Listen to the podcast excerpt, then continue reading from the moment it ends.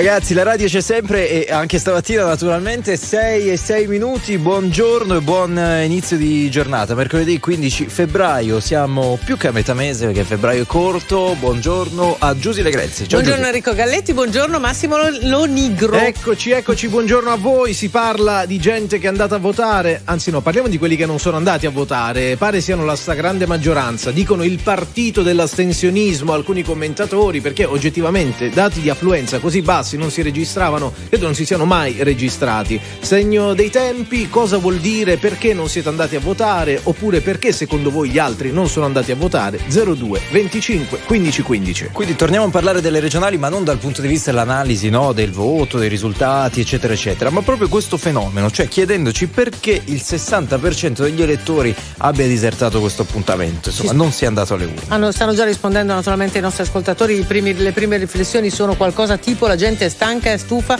è lasciata sola, scrive Vincenzo, ma anche non hanno votato perché ignorano nel vero senso del termine, non in quello offensivo. Sono ignoranti, cioè appunto ignorano. Molti messaggi dunque già al 378 378 1025, fra pochissimi secondi li vedrete scorrere anche in radiovisione, cominciate a chiamarci 02 25 15 15, naturalmente il paragone no? con i dati dell'affluenza viene fatto con le precedenti regionali, è un paragone che lascia un po' il tempo che trova perché la scorsa volta erano accorpate no? regionali e politiche, però insomma il dato c'è. 6-7 minuti partiamo con Tananai da Sanremo 2023. Non c'è un amore senza una ragazza che pianga, non c'è più telepatia è un'ora che ti aspetto, non volevo dirtelo al telefono. Eravamo da me, abbiamo messo i police. Era bello finché ha bussato la police. Tu fammi tornare alla notte che ti ho conosciuta. Così non ti offro da bere, non ti ho conosciuta.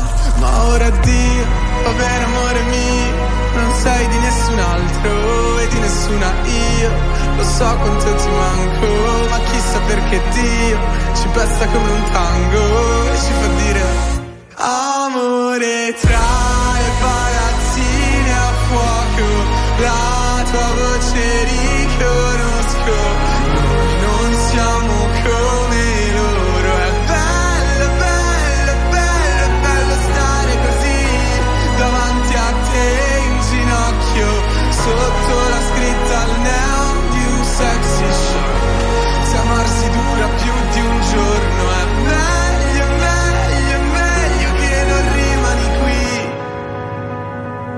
Tornerò un lunedì.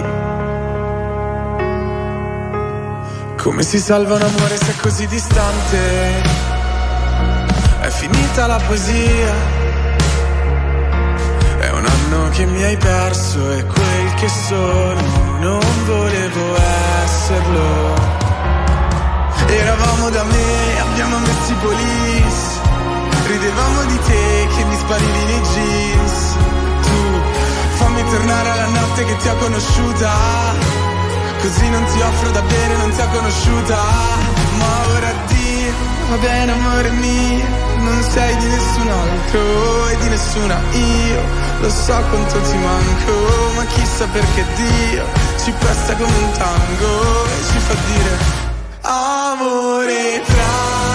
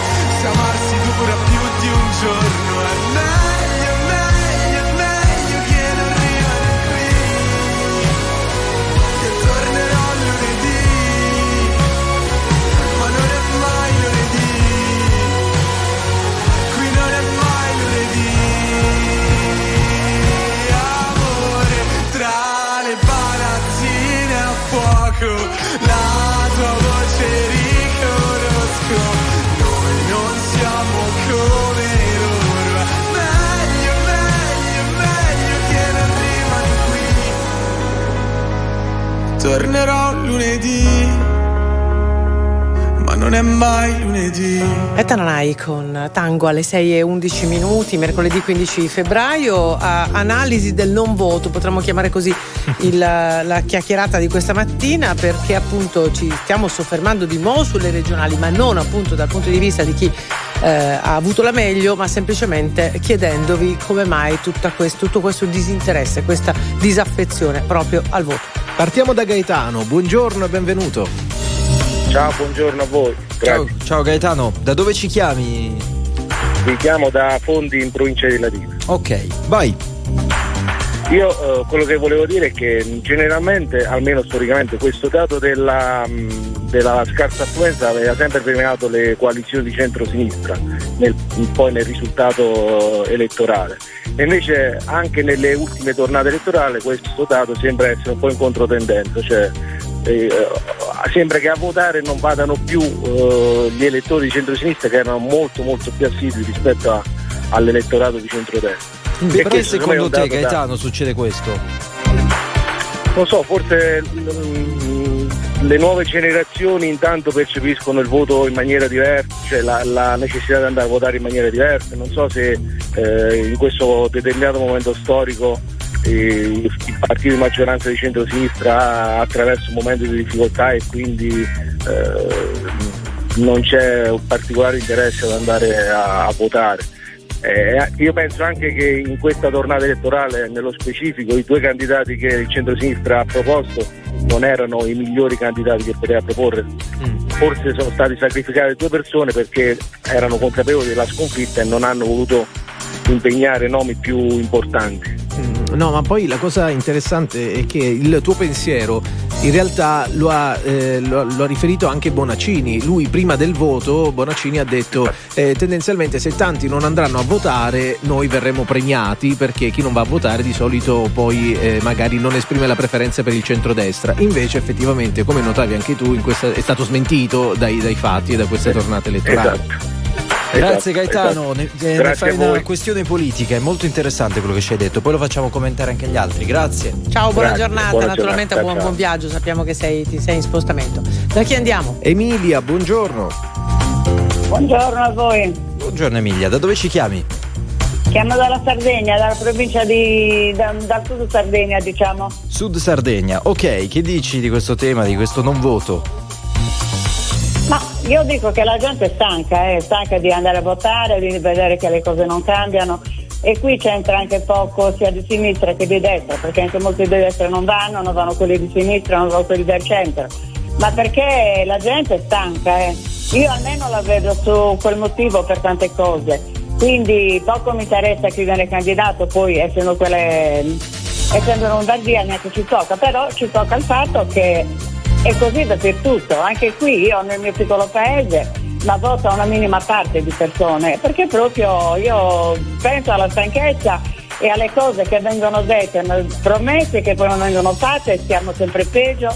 E quindi ci fai un esempio Emilia, Emilia ci piace, ci piace sempre essere molto concreti no, su queste cose. Cioè una, una, delusione la delusione più grande che tu hai ricevuto dalla politica no, a proposito di promesse non mantenute Ah, quella delle, della sanità, io guarda, quando parlano mi ha scandalizzato, non scandalizzato, mi ha, fa, mi ha, dato fastidio queste cose che parlavano alla Camera del coso di Sanremo, ma pensassero agli ospedali, pensassero alla situazione della Sardegna, anche se noi abbiamo uno statuto diverso, però siamo sempre italiani.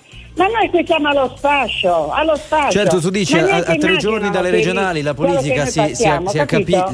Tu dici a tre giorni dalle regionali la politica sta lì a capigliarsi sulle, su Sanremo, sul Festival di Sanremo, diciamo che non è un buon invito agli elettori ad andare a votare. Questo mi sembra di, di poter interpretare così. Grazie Emilia, ti abbracciamo, ciao. Ciao, ciao a voi. Via libera definitivo dell'Eurocamera allo stop ai veicoli a benzina e diesel di nuova immatricolazione a partire dal 2035. Esultano gli ambientalisti, ma per il centro-destra la mossa è uno schiaffo al settore dell'automotive e un regalo a Pechino. Per il vice premier e ministro delle infrastrutture e trasporti Matteo Salvini si tratta di una decisione folle e sconcertante. Dopo la vittoria delle regionali, il governo e la maggioranza lavorano all'agenda per le prossime settimane. Le nomine di primavera nelle aziende pubbliche, la riforma della giustizia, a cominciare dalla separazione delle carriere e la sorte del CDA RAI che nelle prossime ore parlerà del Festival di Sanremo. Andiamo anche al calcio, il Milan risorge in Champions a San Siro battuto con un gol di Diaz in avvio il Tottenham di Conte nell'andata degli ottavi e la Ferrari presenta la nuova monoposto SF23 e Leclerc mette in chiaro il nostro obiettivo è vincere. 6-16 minuti non ci sono altre notizie, la viabilità. Via Radio. Da Autostrade per l'Italia ben ritrovati da Emiliano Recchia, circolazione scorrevole su tutta la nostra rete da nord a sud. Al momento l'unica segnalazione di viabilità proviene dalla diramazione di Roma Sud dove c'è coda al bivio per il grande raccordo anulare di Roma in direzione di quest'ultima a causa del traffico lungo la viabilità esterna. Diamo uno sguardo alla situazione meteo raccomandando massima prudenza sulla 11 Firenze-Pisa Nord per i banchi di nebbia che riducono la visibilità tra Monte Catini Terme e Pisa Nord. Stessa situazione sulla 12 Genova-Rosignano tra Pisa e Rosignano.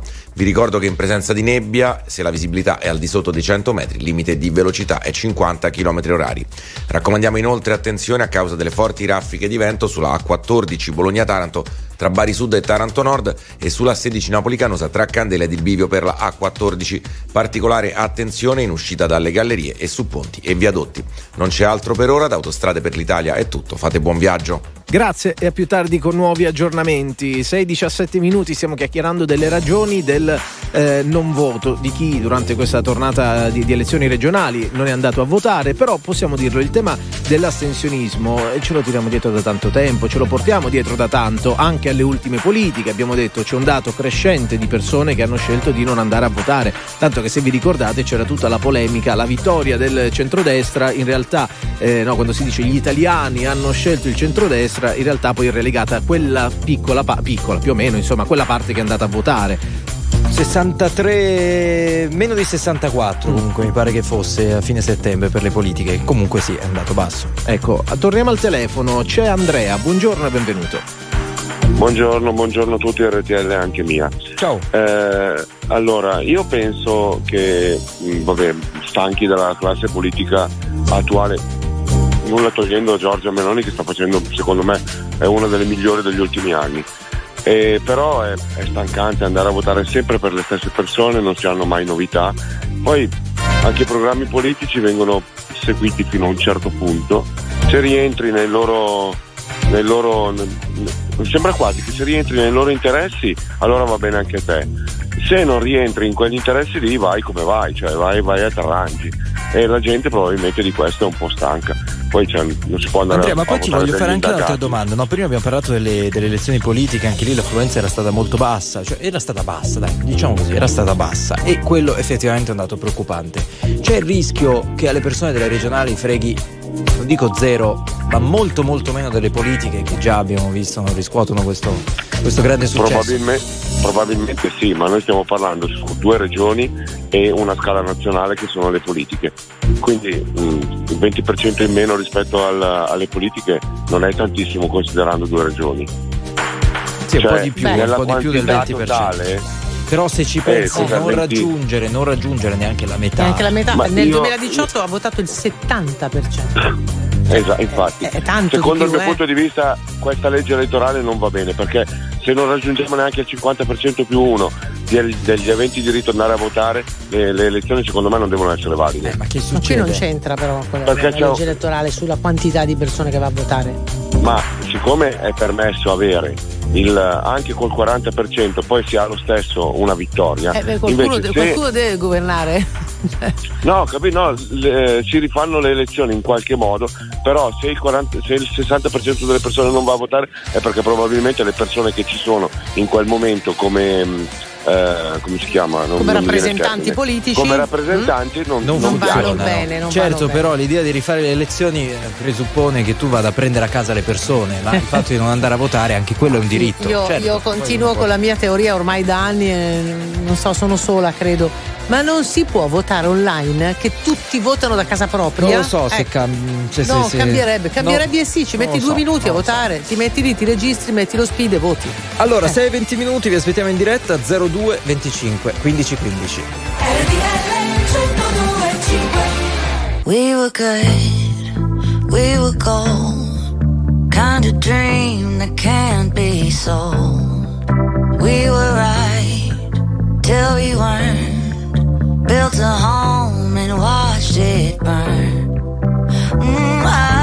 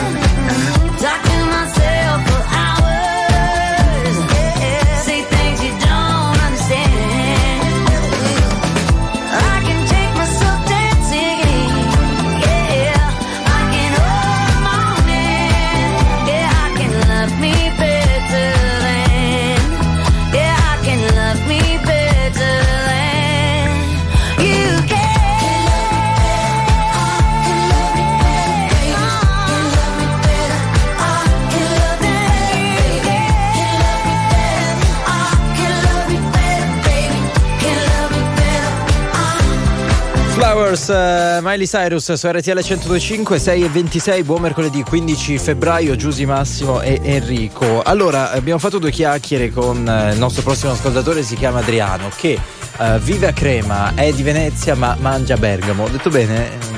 Fa una serie di eh, domande. eh, abita, abita a Crema, è, è in spostamento, non mangia cremona. Non mangia Cremona, non mangia neanche a crema, ma gli piace la bergamasca. Vabbè. Vabbè. Adriano, siamo stati bravi, buongiorno.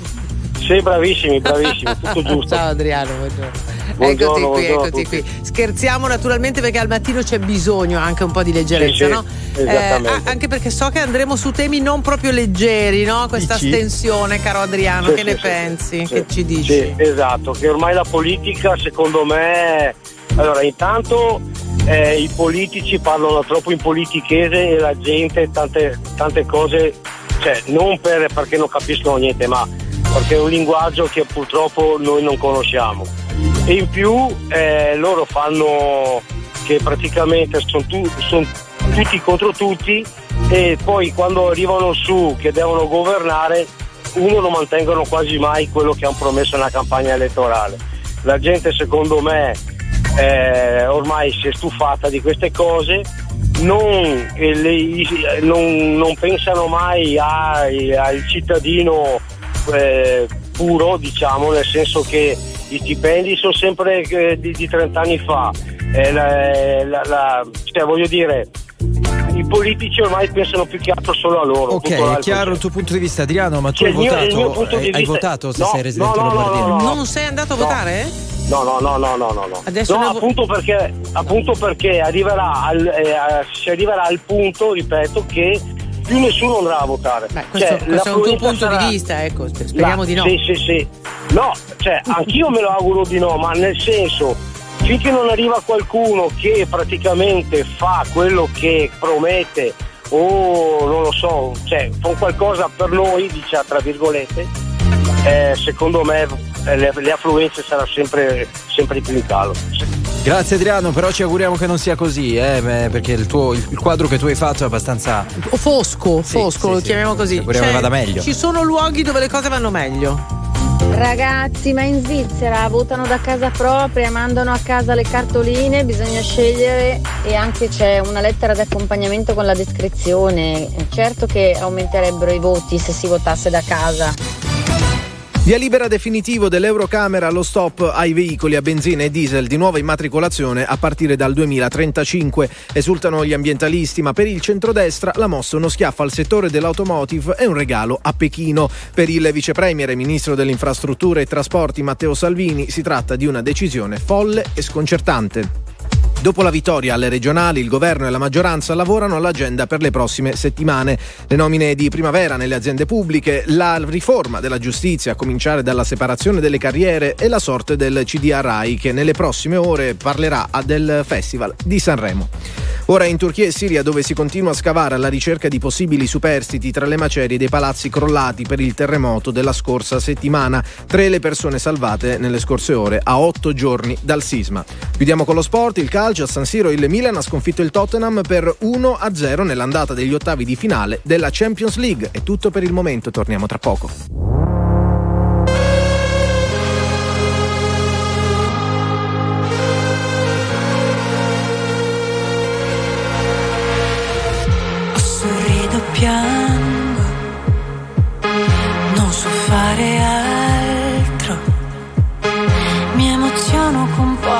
Gioco ancora col fuoco.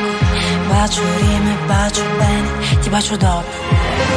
Ho sorriso tanto, to, to, to, dentro questo pianto. Ho voglia di credere di poter farcela a costo di cedere parti di me. Ho voglia di cedere questa speranza per poter credere a tutta la vita che vivo come viene, vivo il male, vivo il bene, vivo come piace a me, vivo per chi resta e chi scompare,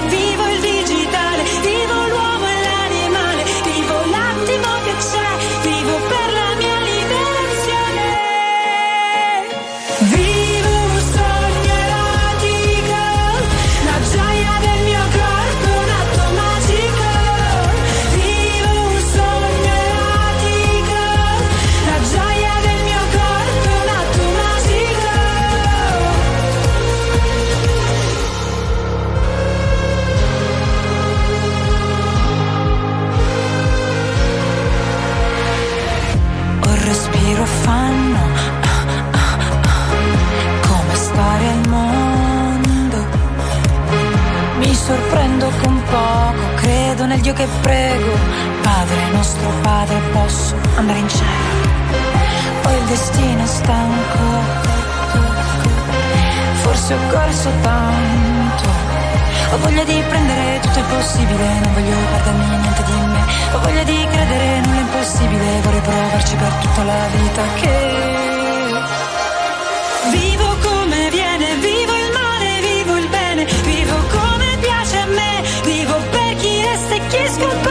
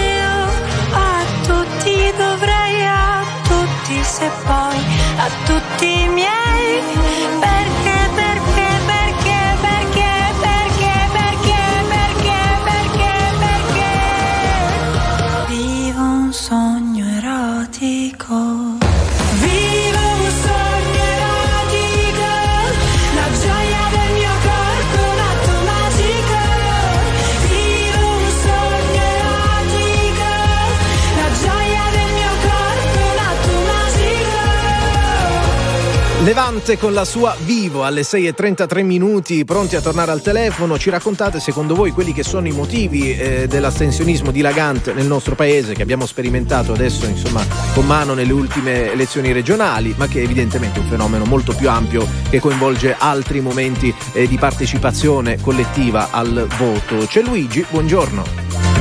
Buongiorno, RTL non è solamente mia. Che senso? No. Dai, di tutti, dai. Bravo, Cioè, non, bravo, vo- bravo, non voleva bravo. prendersela solo per lui, capisco Lui lui. è altruista. Non è un egoista, non è un No, egoista. infatti. Allora Luigi, che ci dici di questo tema? Ma io sono andato a votare, però penso che quelli sono sempre andato a votare. Però penso che quelli sono andati a votare praticamente eh, sono stanchi e poi vedono le notizie dai giornali, chi di destra, chi di sinistra è indagato o roba del genere e leggevo ieri sul giornale praticamente che c'è un senatore, un ex eh, che prende ed è in prigione e prende 9.000 euro di vitalizio. Eh, insomma, la gente è stufa, è stanca. Ecco, insomma, è stanca. Ma, vabbè, questo, questo è un caso. Ma sai cosa, un sai caso, cosa diceva mia nonna? Sì, sentiamo Cosa la nonna, diceva? Vai, sentiamo vai la col nonna. proverbio. Come si chiamava la nonna? Ma è morta da 40 anni e più. Appunto, E appunto. diceva che praticamente cambia governo, cambia ladro, eh. Insomma, Vabbè, però eh, dai la- Luigi, è anche vero che non è sempre così. Perché se no, se noi, Non è un po' la fiera del luogo se comune. noi eh, riduciamo tutto questo, allora veramente non ha più senso nulla. Però dai. No? Però- sì. Però, però, no, Però- ma anche perché se- sembri un po' contraddittorio, no? Hai aperto dicendo io sono andato a votare. Quindi, alla Sì. fine, se hai tutti questi retropensieri negativi, perché stai andando a votare? Ma perché mm, sono andato a votare eh, Dici perché, perché? mm, perché c'è un partito che mi sembra forse uno dei, dei quelli più giusti, però anche lì un po'. Hai dei dubbi. Quindi, quindi aveva senso dare la tua preferenza per far sì che questo partito avesse la meglio, giusto? Eh, sì, esatto, Ecco, esatto. dovrebbero però farlo anche gli altri. No? Esattamente, però anche al governo qua ci sono elementi che eh, adesso dai giornali, eh, non lo dico io, che hanno un passato diciamo burrascoso, non so io. io Ci sono insomma, delle persone che hanno Ma passato di- burrascoso. Vabbè, dire basta, de- ma che nomi sono, Luigi, scusa? basta non votarli. Cioè basta Cioè, non non voti votare. quelli lì. E il problema è che se uno non va, eh, eh, no, cioè, mm, viene meno la possibilità per lui, no? Cioè di non votare Eh, sì, quella persona e di votarne un altro, di far vincere un altro. Cioè, il punto è proprio questo. Se sembra mm, Cioè, una è quello della banale, scelta, però- come dice Enrico, no? Tu puoi scegliere se dare il voto a quelli lì che hanno un passato che non ti piace o ad altri che invece ti sembrano più credibili. Esattamente, è un po' una situazione un po' altalenante. Dai. Grazie Luigi, ti abbracciamo. Ciao. Grazie, Buona ciao. giornata, ciao, ciao, ciao. ciao. Ecco Nicola, buongiorno. Buongiorno, Ciao Nicola, da dove? Eh, chiamo da Reggio Calabria. Vai. Volete sapere? Volete sapere perché la gente non va più a Ti votare? prego. Cioè, cioè, lo, lo dici Perché tu a noi, secondo- vero? Hai la risposta, sì. Sì, Vai, esatto, sì. vai, vai, vai. Buongiorno, buongiorno a Eh, te. sì. Eh, perché i politici guadagnano una barca di soldi, ma, una- ma tanti soldi e nessuno parla, nessuno dice niente. Lo sapete in Sicilia Cosa hanno vuol dire fatto? Nicola nessuno aumentati parla, gli stipendi nessuno di dice 980 euro. niente? Che, che vuol dire nessuno parla, nessuno dice niente? Che cosa dovrebbero dire? E come che cosa dovrebbero dire? Si dovrebbero ribellare secondo me. A cosa? Cioè Noi ci dovremmo guadagniamo ribellare. troppo? E che per ribellarci, per ribellarci che potere abbiamo? Nulla. Che non andiamo a votare e basta. Bello. Risultato? E il risultato è che siamo nella cacca. No, il risultato è che non vai a votare e che governa chi è stato votato. Appunto, bravo, eh, ognuno, eh, Hai ognuno si fa, tuo- loro si fanno Ah, sempre i ok. fatti loro. Il non Eh, voto ti nella tua dire, testa infatti, è una ribellione. Ok. No, volevo capire. Beh, beh, eh, penso, penso, che sia, penso che sia quella. Lo sai in Sicilia che hanno fatto? Si sono aumentati gli Sì, stipendi no, ma di non- È 980 dalle, euro. dalle No, 6 ma- a un minuto che ce lo Tra scrivono. l'altro avevamo parlato di questo caso e tutto Sì, il resto. esatto, Va ne bene Nicola, re- registriamo la tua rabbia che è molto forte. Grazie per essere Ciao, stato buona giornata. Ciao. Ah, volevo fare un saluto, posso? Vai al volo, al volo. Saluto il compagno D'Alema che in questo momento sta portando il cane a spasso con i suoi due guardiacorpo, le due mm, persone Vabbè, che, che lo eh, scortano. noi no, siccome questo non lo sappiamo, se sta dormendo, se sta portando il cane o se si sta facendo gli affari suoi, non possiamo saperlo, quindi ti ringraziamo, ma boh. grazie, ciao. Ascoltiamo, ascoltiamo un vocale, vai. Buongiorno, sono Michele. Due motivi fondamentali, credo. La mancata organizzazione dei partiti politici sul territorio. Secondo motivo, ai giovani eh, non interessa più eh, la passione politica. Ecco, sono due argomenti sui quali soffermarci per dare una risposta alla domanda di oggi. Gimme, gimme some time to think. I'm in the bathroom looking at me. Facing the mirror is all I need. Wait until the Reaper takes my life. Never gonna get me out alive. I will live a thousand million lives. My patience is waning. Is this entertaining? My patience is waning. Is this entertaining?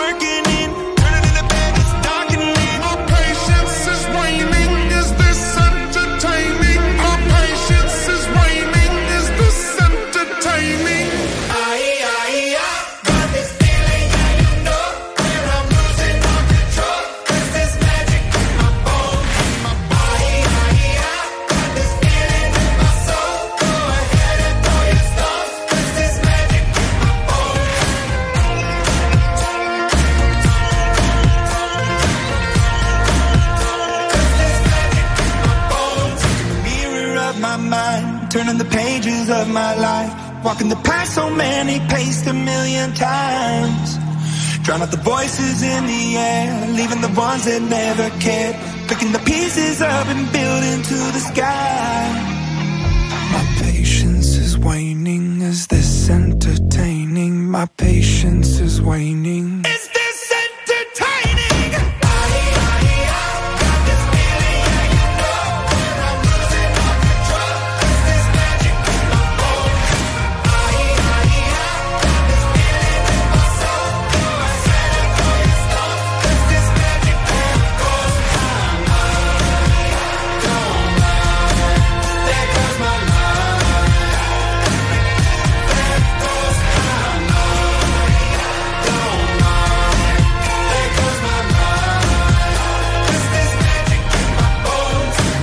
Imagine Dragons, 6.41 minuti, buongiorno da Giusy Massimo Enrico, c'è Giusy che ride, ho capito perché.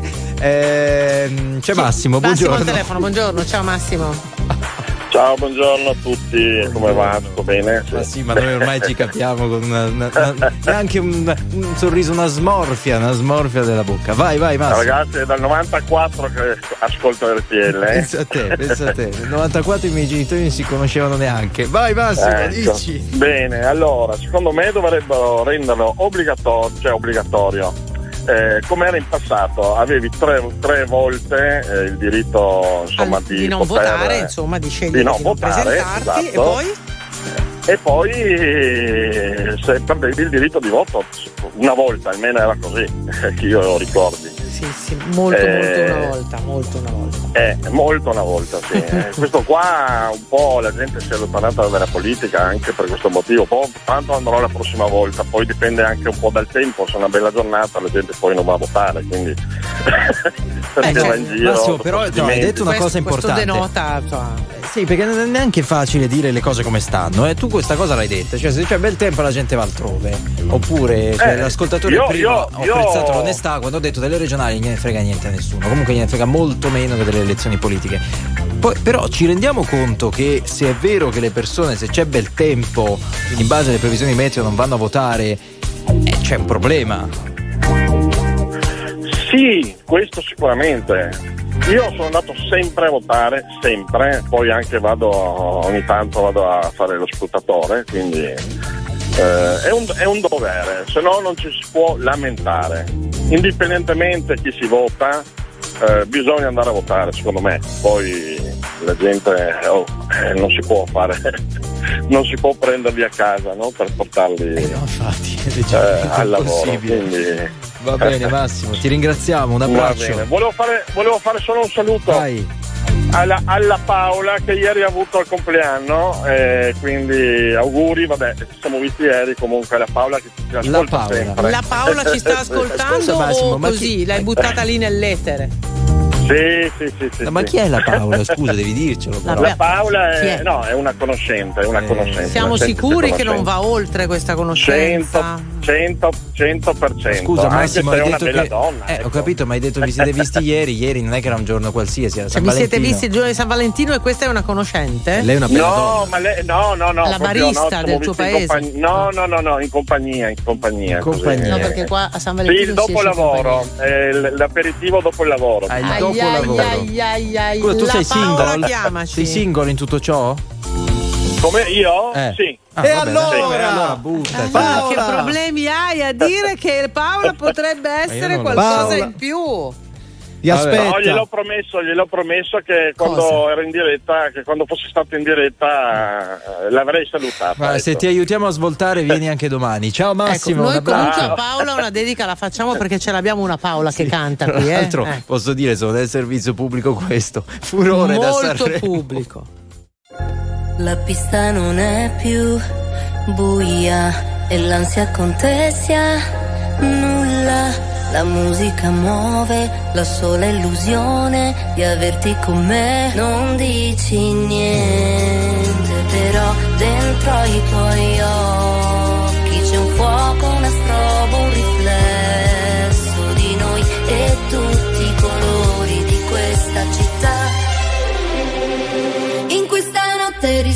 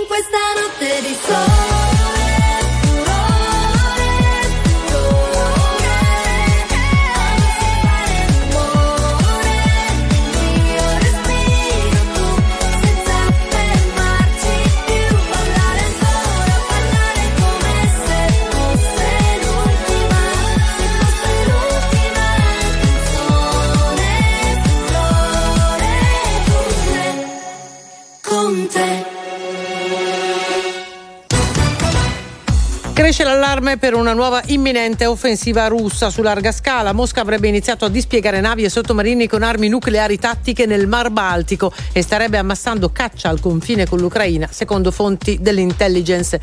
Ma gli Stati Uniti frenano. Il Partito Popolare Europeo ha preso le distanze da Silvio Berlusconi per le dichiarazioni su Zelensky e la guerra in Ucraina. Il leader di Forza Italia in una nota chiede di guardare i fatti. Noi abbiamo sempre votato in Italia e in Europa senza esitazioni e tentennamenti il sostegno all'Ucraina con invio di finanziamenti e di armi, dice Berlusconi.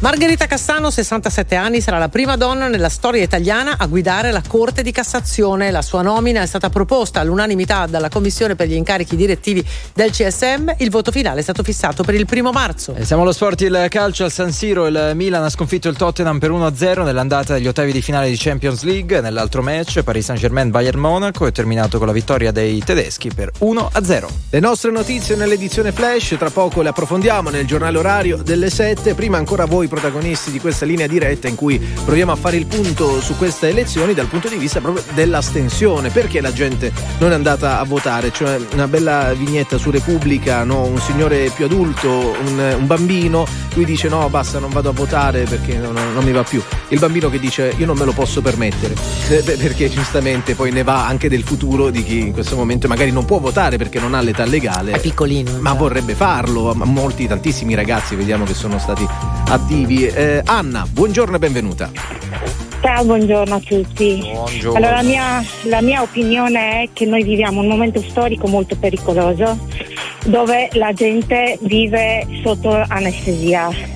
Praticamente succede un- eh, che quando tu hai tante delusioni ti chiudi in te stesso e vivi in anestesia. Ci aiuti un po' a aspettando capire la parte. Ci, ci fai capire che cosa ci ha anestetizzati? E le delusioni. Ma è di molto che- rispetto a che cosa?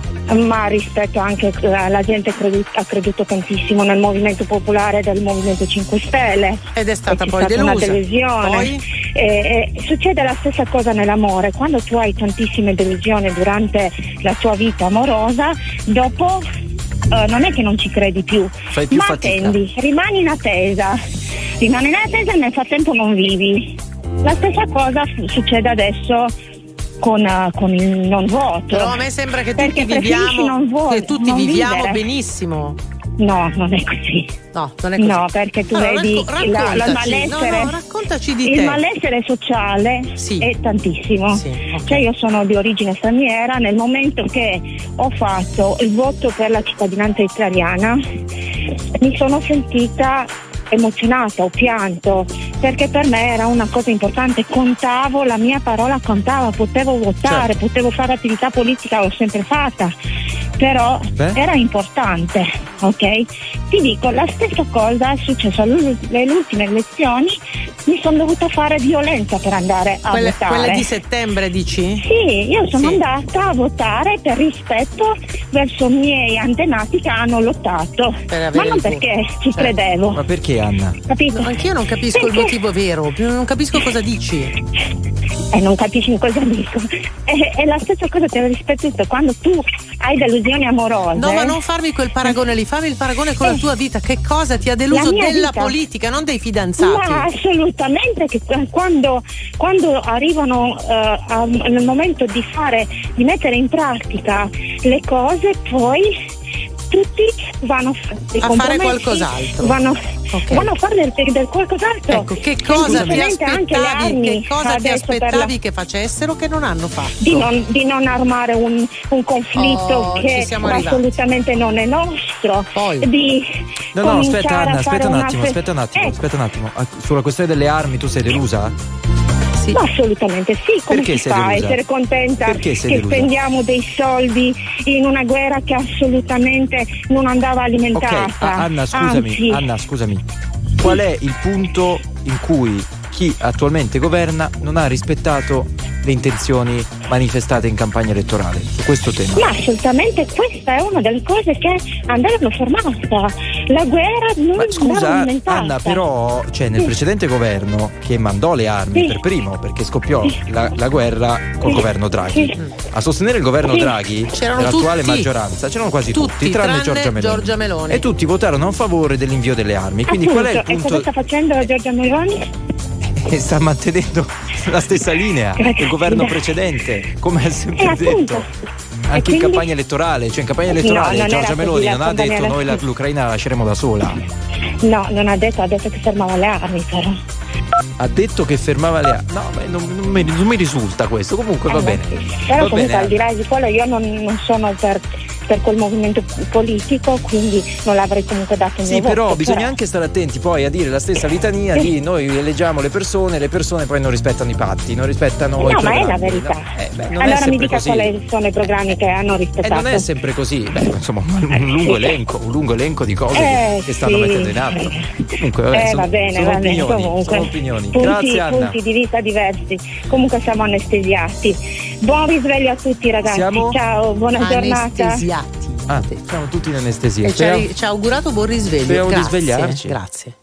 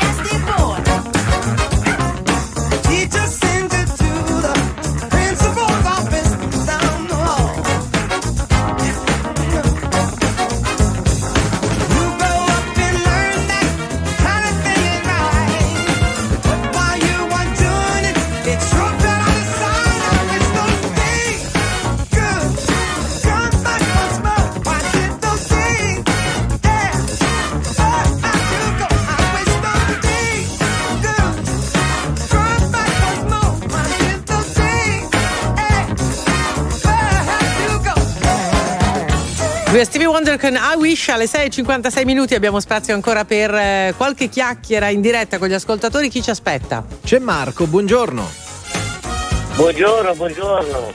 Ciao, ciao Marco, vai.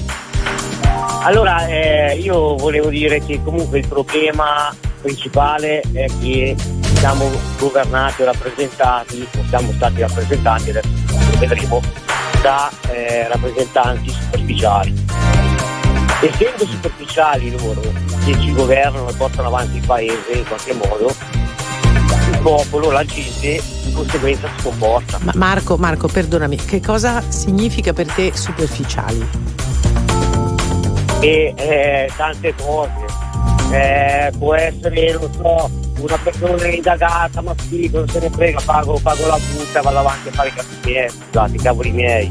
Eh, tante chiacchiere, niente fatto. Pago- scusami Marco, non ho capito, pago la multa e vado avanti?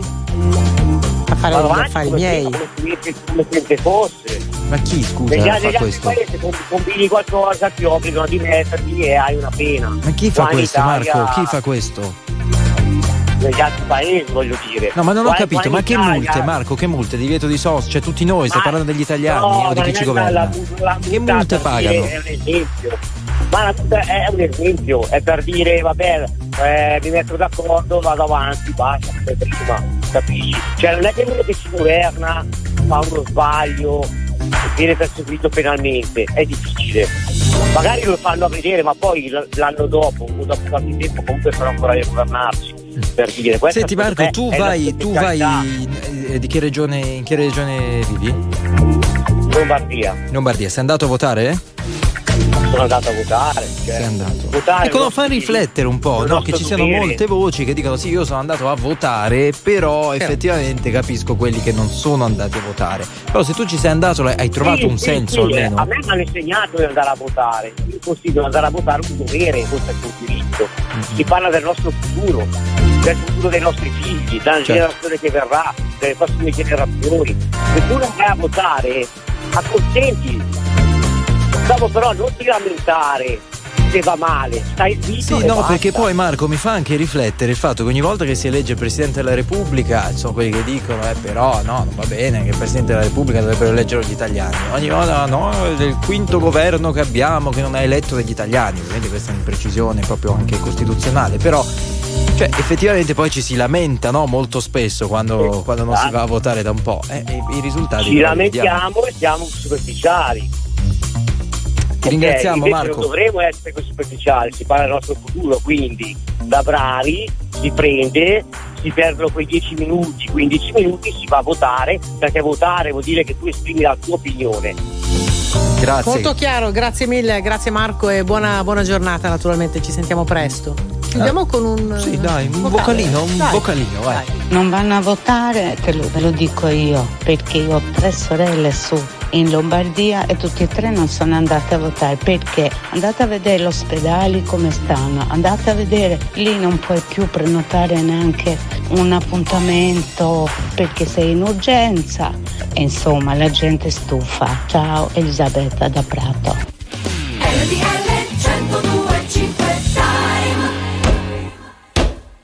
E sono le 7 in punto anche a Castronovo di Sicilia, in provincia di Palermo.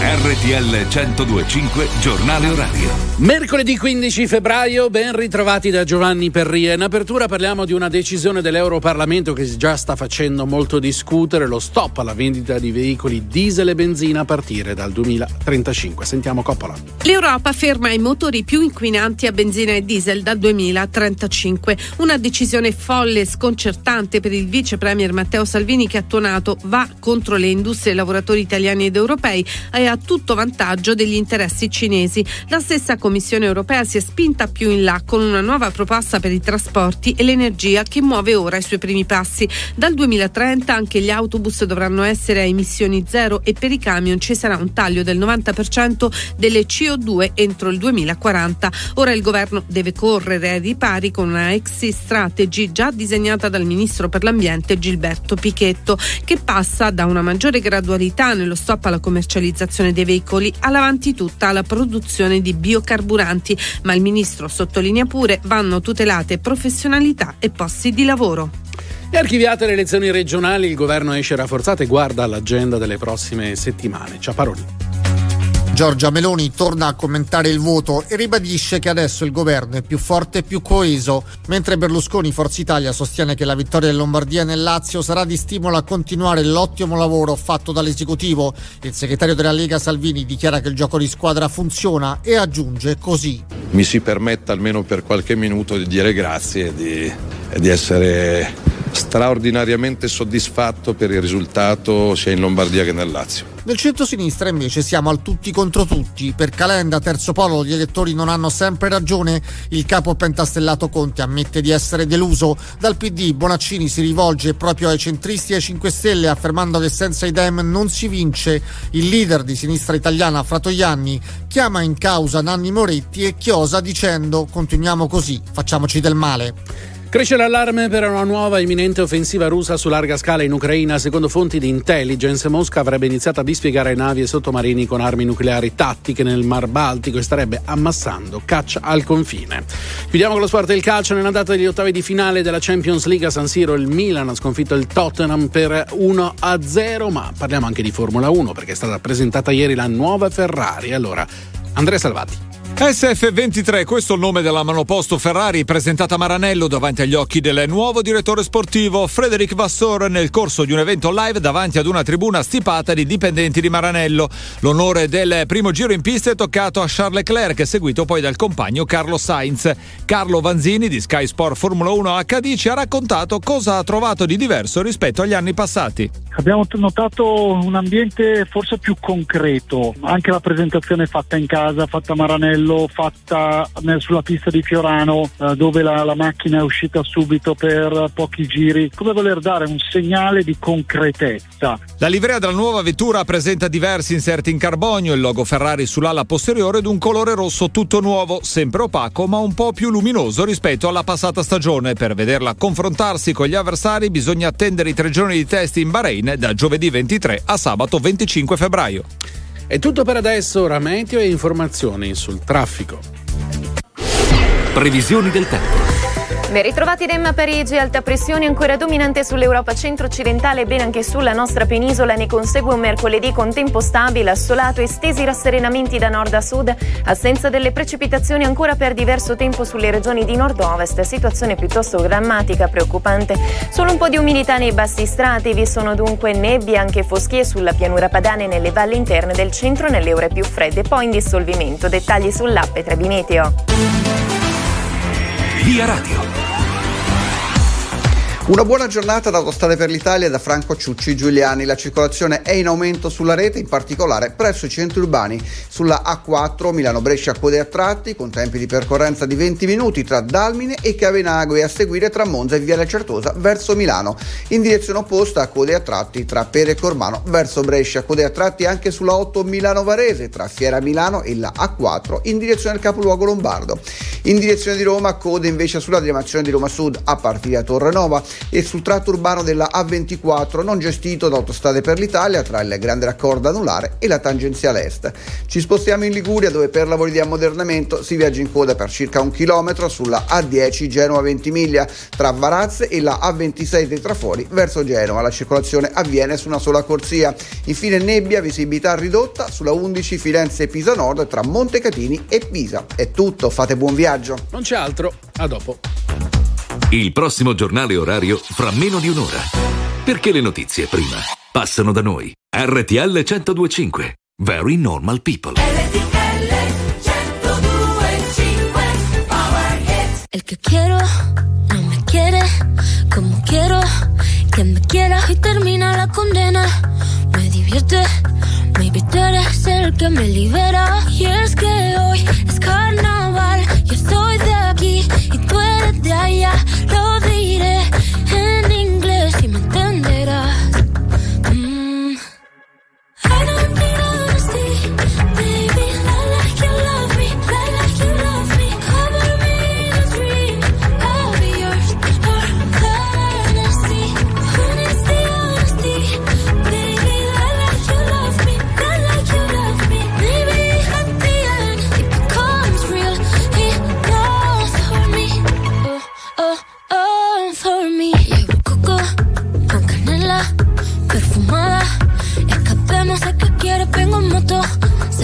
mami.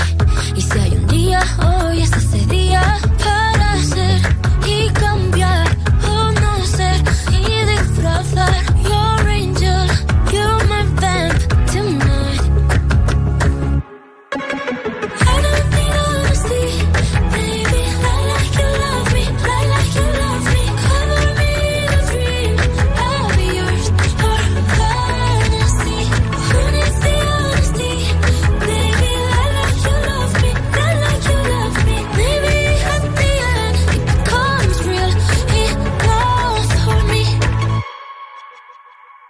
Ay, dame esa, esa pulsera de flores. Me la pondré en la muñeca. Cuando despierte, así yo lo sabré. Así yo lo sabré. Yo sabré que fue real. Será mi tótem. Lo sabes tú y nadie más.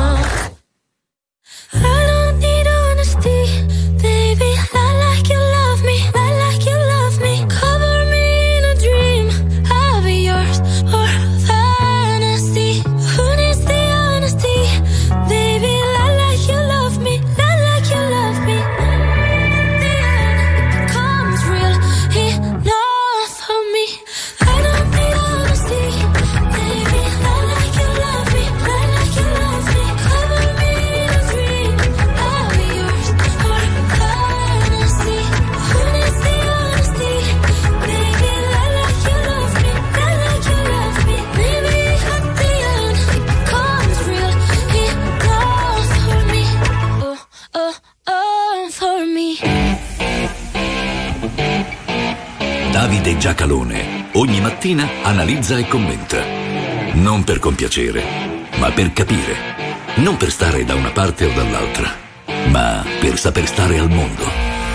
Alle 7 e 9 minuti inizia la nostra rassegna stampa di oggi, mercoledì 15 febbraio. Molte le aperture dedicate allo stop alla circolazione di auto, alla produzione di auto a benzina e diesel a partire dal 2035.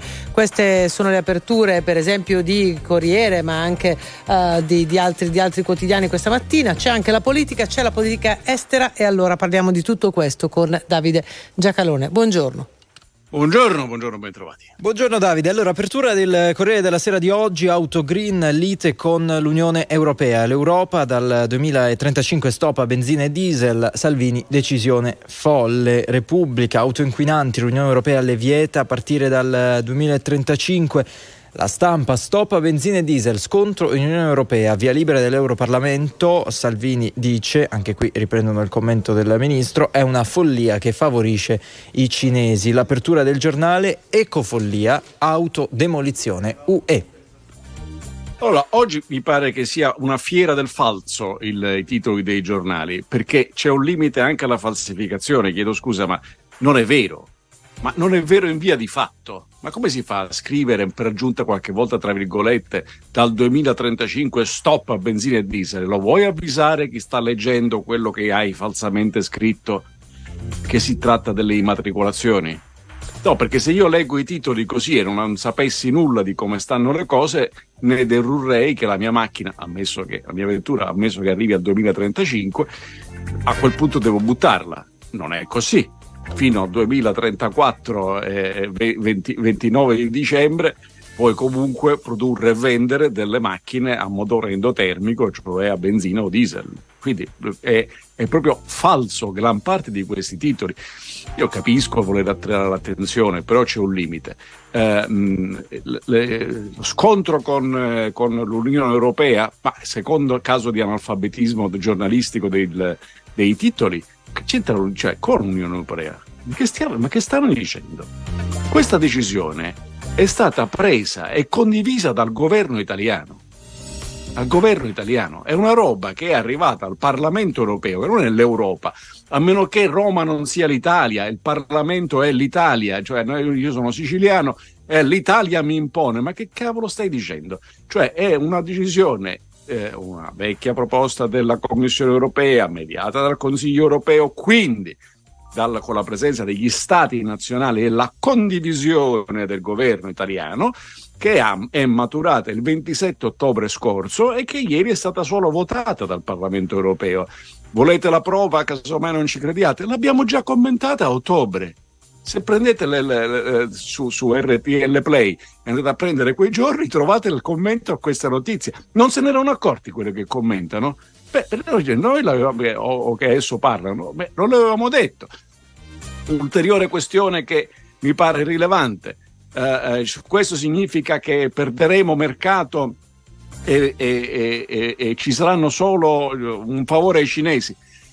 A parte il fatto che la uh, uh, leader nella costruzione delle macchine elettriche mi risulta essere statunitense e non, e non, eh, cinese. A parte il fatto che le imprese europee, eh, le- i costruttori di macchine già da tempo fanno macchine anche con le cosiddette ibride, sia a motore endotermico che elettriche, sia che esclusivamente elettriche, come per esempio Ferrari, per dirne una, diciamo che non sono propriamente delle utilitarie. Ma a parte tutto questo, il tema è non è quello, dice, voglio conservarmi la mia, impre- la mia industria all'infinito. Il tema è, stai attento, perché da un certo punto in poi, se non è il 35, il 33, se non è il 33, il 38, ma non è che cambia, a un certo punto questa roba sparisce. E guardate, quando oggi, se tu hai una macchina elettrica o ibrida, il tuo problema è riuscire a trovare il posto dove la vai a ricaricare. Un giorno il problema delle macchine endotermiche sarà trovare un posto dove fare la benzina. Se non te lo vuoi mettere sotto, dentro casa con tutti i bidoni, perché non li troverai più.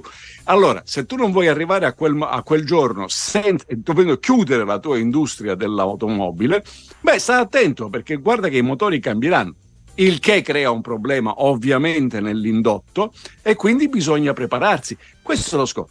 Nella eh, decisione votata ieri dal Parlamento europeo ci sono per l'appunto una metodologia per valutare i progressi che si sono fatti da qua al 2035 e quindi una, anche una verifica fe- eh, diciamo, finanziaria entro il 2026.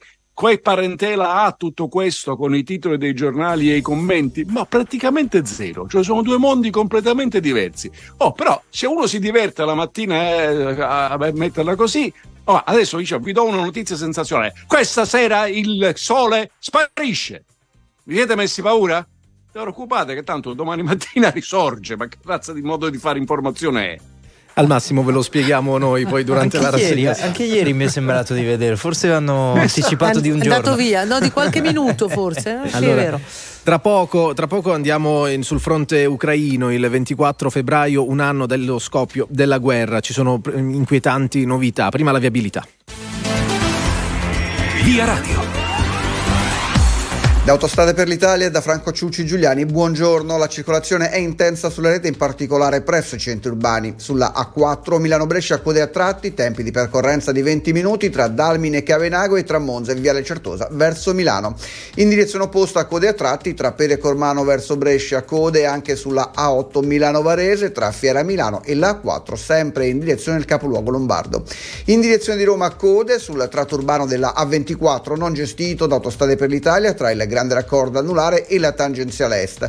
A Napoli invece coda di tangenziale tra Vomero e Camaldoli verso Capodichino e tra Capodichino e Corso Malta in direzione di Pozzuoli. Infine in Liguria per lavori di ammodernamento registriamo 2 km di coda con tempi di circa 20 minuti sulla A10 Genova Ventimiglia tra Varazze e la A26 di Trafori verso Genova. La circolazione defluisce su una sola corsia. È tutto da Autostrade per l'Italia. Buon viaggio. Grazie Franco, a più tardi con nuovi aggiornamenti. La prima pagina della stampa, eh, l'apertura è dedicata, come dicevamo, al fronte ucraino. Le navi russe nel Baltico, Odessa minaccia dal mare. L'allarme è lanciato dai servizi segreti norvegesi a bordo testate nucleari e poi Biden a Zelensky aiuti ma non eterni. Il giornale, la sfida russa, jet sulla Polonia, armi nucleari nel Baltico, l'allarme degli 007, navi e aerei carichi con atomiche tattiche. A detta di Oslo, queste armi sono una minaccia particolarmente seria in diversi scenari operativi in cui i paesi della Nato potrebbero essere coinvolti.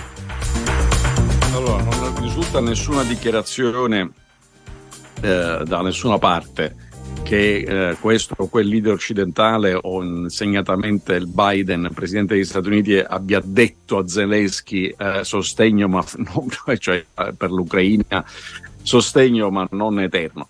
Questo non risulta da nessuna parte e sarebbe totalmente illogico. Però quel- questa, questo- questa semplificazione, in questo caso legittima, è una semplificazione un po' brutale, ma legittima deriva da cosa? Deriva dal fatto che eh, la- l'avanzata, diciamo, l'operazione militare speciale russa è un fallimento dal suo primo giorno, la Russia perde questa, questa guerra, eh, non riescono ad avanzare, quando hanno notizie di avanzamenti sono in questo o quel borgo dove hanno fatto fuori tutta la popolazione civile, quindi sono...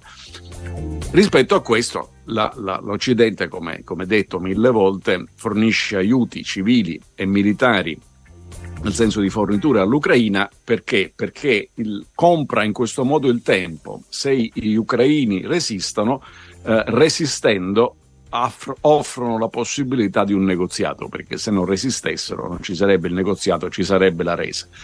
Cosa succede ora? Succede che da parte russa, così come fecero all'inizio, ammassando le truppe al confine con l'Ucraina, e vorrei ricordare che in quel momento i servizi occidentali dicevano stanno preparando l'invasione e Putin andava in televisione a dire "Ah, ah, ah, ah, ah, che voi credete a queste cose. Eh, ecco, fake news, fake news un, un corno ah, c'è stato, purtroppo, la guerra e l'invasione. Adesso sta alzando ulteriorme- ulteriormente il tiro. Eh, I norvegesi segnalano che da quando era finita l'Unione Sovietica non si muovevano armi nucleari nel Baltico e lo stanno facendo i russi. Ieri sul Financial Times c'era l'informazione che stanno ammassando aerei da guerra ai confini con l'Ucraina, per la verità non confermata dall'osservazione eh, dell'intelligence, almeno fin qui, e così via con, con questo genere di informazioni. In Moldavia si stanno mettendo seriamente paura di un'ipotesi di colpo di Stato perché il- il- il- i russi possono operare con falsi civili che protestano. Ci sono una serie di problemi grossi che fanno sì che devi aiutare di più l'Ucraina, ma aiutare di più l'Ucraina comporta anche il rischio che una parte di queste armi siano utilizzate direttamente in territorio russo e questo sarebbe una, una- una conflagrazione di una guerra più grande di quanto non sia esso. Questo è il- la delicatezza. Certo che sarebbe mille volte meglio dire ma perché non ci fermiamo a un tavolo a, a negoziare? Ma assolutamente sì. Prima bisogna però togliere dalle mani di Putin la pistola con la quale intende spararmi mentre sto negoziando.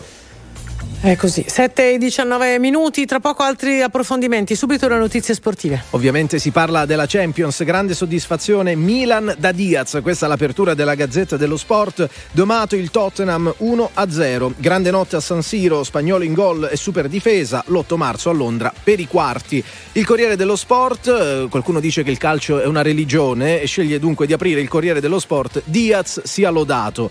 Poi in taglio più alto Real Ferrari, si parla di motori, presentate subito in pista la rossa da mondiale. 7 e 19 minuti, questa è RTL 1025, tra poco torniamo in rassegna stampa con eh, Davide Giacalone, state con noi.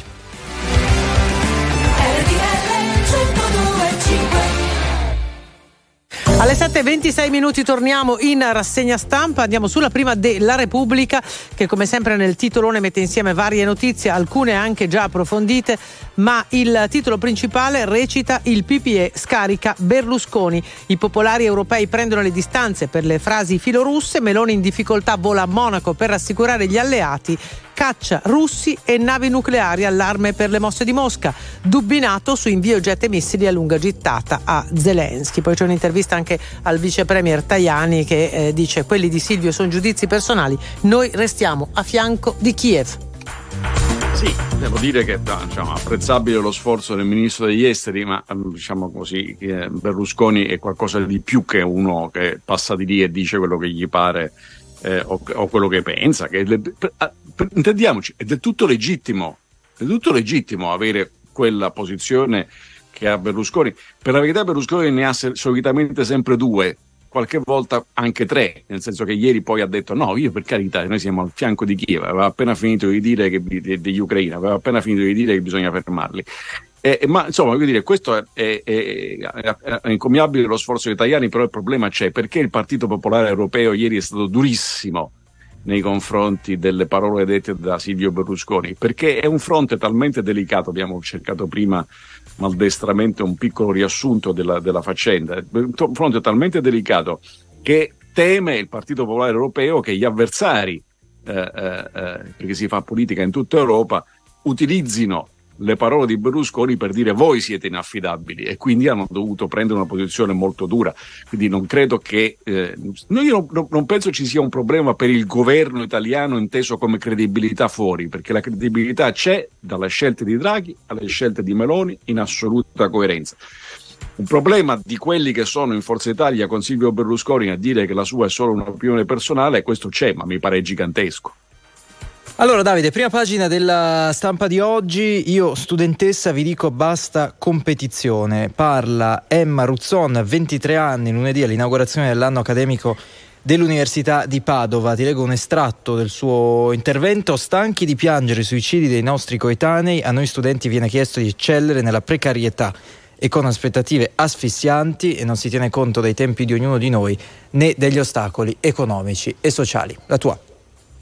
Ma allora, ehm, intendiamoci, eh, ha fatto un discorso piuttosto, ce- ne trovate un estratto appunto oggi sulla stampa, ci sono, ha detto diverse cose questa studentessa, alcune sono assolutamente ragionevoli e da prendere in considerazione, sulle, per esempio, diciamo così, i deficit infrastrutturali eh, che rendano possibile lo studio. Ehm, io invece trovo che sbagli, ma sbagli la grande sulla storia della pressione e della competizione, anche rispetto ai risultati dello studio. È benissimo che ci sia pressione ed è benissimo che ci sia una, una- una- una misurazione competitiva. Perché? Perché nello studio non c'è problema. Lo so, la ragazza si faceva, la, la studentessa fare riferimento a una, a una collega che si è suicidata. Mm, ma vedete, c'è gente che si ammazza per amore, che vogliamo fare? Cancelliamo l'amore? O, o piuttosto gli stiamo loro vicini dicendo no, guarda, non ti preoccupare che tanto poi le cose cambiano. No, se ti bocciano un esame non esiste problema, se ti lascia il tuo ragazzo o la tua ragazza vi garantisco che non esiste problema. Bisogna che- ma per la normalità, che ovviamente nella normalità non succede nulla di così tragico, abituarsi allo stress è fondamentale, anche perché il giorno in cui vado in sala operatoria non vorrei trovarmi con il bisturi in mano a un chirurgo che dice, non è stato abituato allo stress e quindi in quel momento è molto emozionato. Non vorrei neanche che mi capitasse rispetto al mio avvocato difensore e così via. Oppure un conduttore radiofonico che dice ah, stress, non mi mettete lo stress del, del- del microfono, non mi viene la parola. E se non ti viene la parola cambi mestiere per un certo punto. Dire, non è che puoi continuare tutta la vita, cioè dobbiamo aspettare tutta la mattina che ti venga la parola. È normale tutto questo. Ma soprattutto eh, questa ragazza faccia un salto all'asilo nido. Perché all'asilo nido, alle scuole elementari, al momento in cui non, non ci sono attività organizzate, i bambini un attimo liberi giocano a chi è più veloce, a chi è più forte, a chi è più, fa a chi è più qualche cosa, perché è normale. Basta con questa idea che la competizione sarebbe innaturale. È l'assenza di competizione che è molto, ma molto innaturale. Alle 7.31 minuti ci fermiamo qui con la rassegna stampa di oggi, c'è Giovanni Perria pronto. Intanto grazie Davide Giacalone, appuntamento a domani. Grazie a voi e buona radiovisione a tutti. Via libera definitivo dell'Eurocamera, lo stop di veicoli a benzina e diesel di nuova immatricolazione a partire dal 2035. Esultano gli ambientalisti, ma per il centrodestra la mossa è uno schiaffo al settore dell'automotive e un regalo a Pechino. Attesa per oggi la decisione al processo Rubiter di Milano a carico di Silvio Berlusconi e di altri 28 imputati. Il leader di Forza Italia accusato di corruzione in atti giudiziari. In aula attesa anche Karim Al-Marug. In udienza sarà formalizzata la decisione del governo annunciata nei giorni scorsi da Palazzo Chigi di ritirare la Costituzione di parte civile. Jair Bolsonaro tornerà in Brasile a marzo per guidare l'opposizione al presidente Lula da Silva. A rivelarlo è stato lo stesso Bolsonaro in un'intervista al Wall Street Journal. L'ex presidente, ora negli Stati Uniti, ha preso le distanze dal tentativo di colpo di Stato dello scorso 8 gennaio. Siamo allo sport e il calcio a San Siro. Il Milan ha sconfitto il Tottenham per 1-0 nell'andata degli ottavi di finale della Champions League. È tutto per adesso, l'informazione torna più tardi. Non puoi combattere una guerra da solo. Il cuore è un'armatura, ci salva ma si consuma. A volte chiedere aiuto ci fa paura, ma basta un solo passo come il primo uomo sulla luna. Perché da fuori non si vede quante volte hai pianto. Si nasce soli e si muore nel cuore di qualcun altro. Siamo angeli con un'ala soltanto e riusciremo a volare solo restando l'uno accanto all'altro. Camminerò a un passo da te e fermeremo il vento come dentro agli uragani, supereroi come io e te. Se avrai paura allora stringimi le mani perché siamo invincibili vicini e ovunque andrò sarai con me, supereroi solo io e te, due gocce di pioggia che salvano il mondo dalle nuvole. Ci sono ferite che non se ne vanno nemmeno col tempo. Più profonde di quello che sembrano. Guariscono sopra la pelle ma in fondo ti cambiano dentro. Ho versato così tante lacrime fino ad odiare me stesso. Ma ogni volta che ho toccato il fondo tu c'eri lo stesso. Oh, oh, oh. Quando siamo distanti ogni volta che piangi piange pure il cielo. Non ho molto da darti ma ti giuro che camminerò un passo da te e fermeremo il vento come dentro agli uragani, supereroi come io e te. Se avrai paura allora stringimi le mani, perché siamo invincibili, vicini, e ovunque andrò sarai con me, supereroi, solo io e te, due gocce di pioggia che salvano il mondo. Mi basta un attimo e capisco che ogni cicatrice tu anche mi. Mi basta un attimo per dirti che con te ogni posto è casa mia. Perché siamo invincibili, vicini e ovunque andrò sarai con me, supereroi, solo io e te, due gocce di pioggia che salvano il mondo dalle nuvole.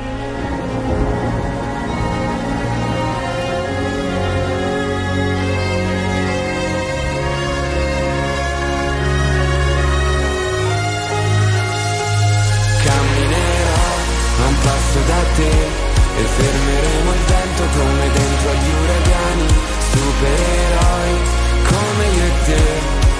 Se avrai paura allora stringimi le mani, perché siamo invincibili, vicini, e ovunque andrò sarai con me, supereroi, solo io e te.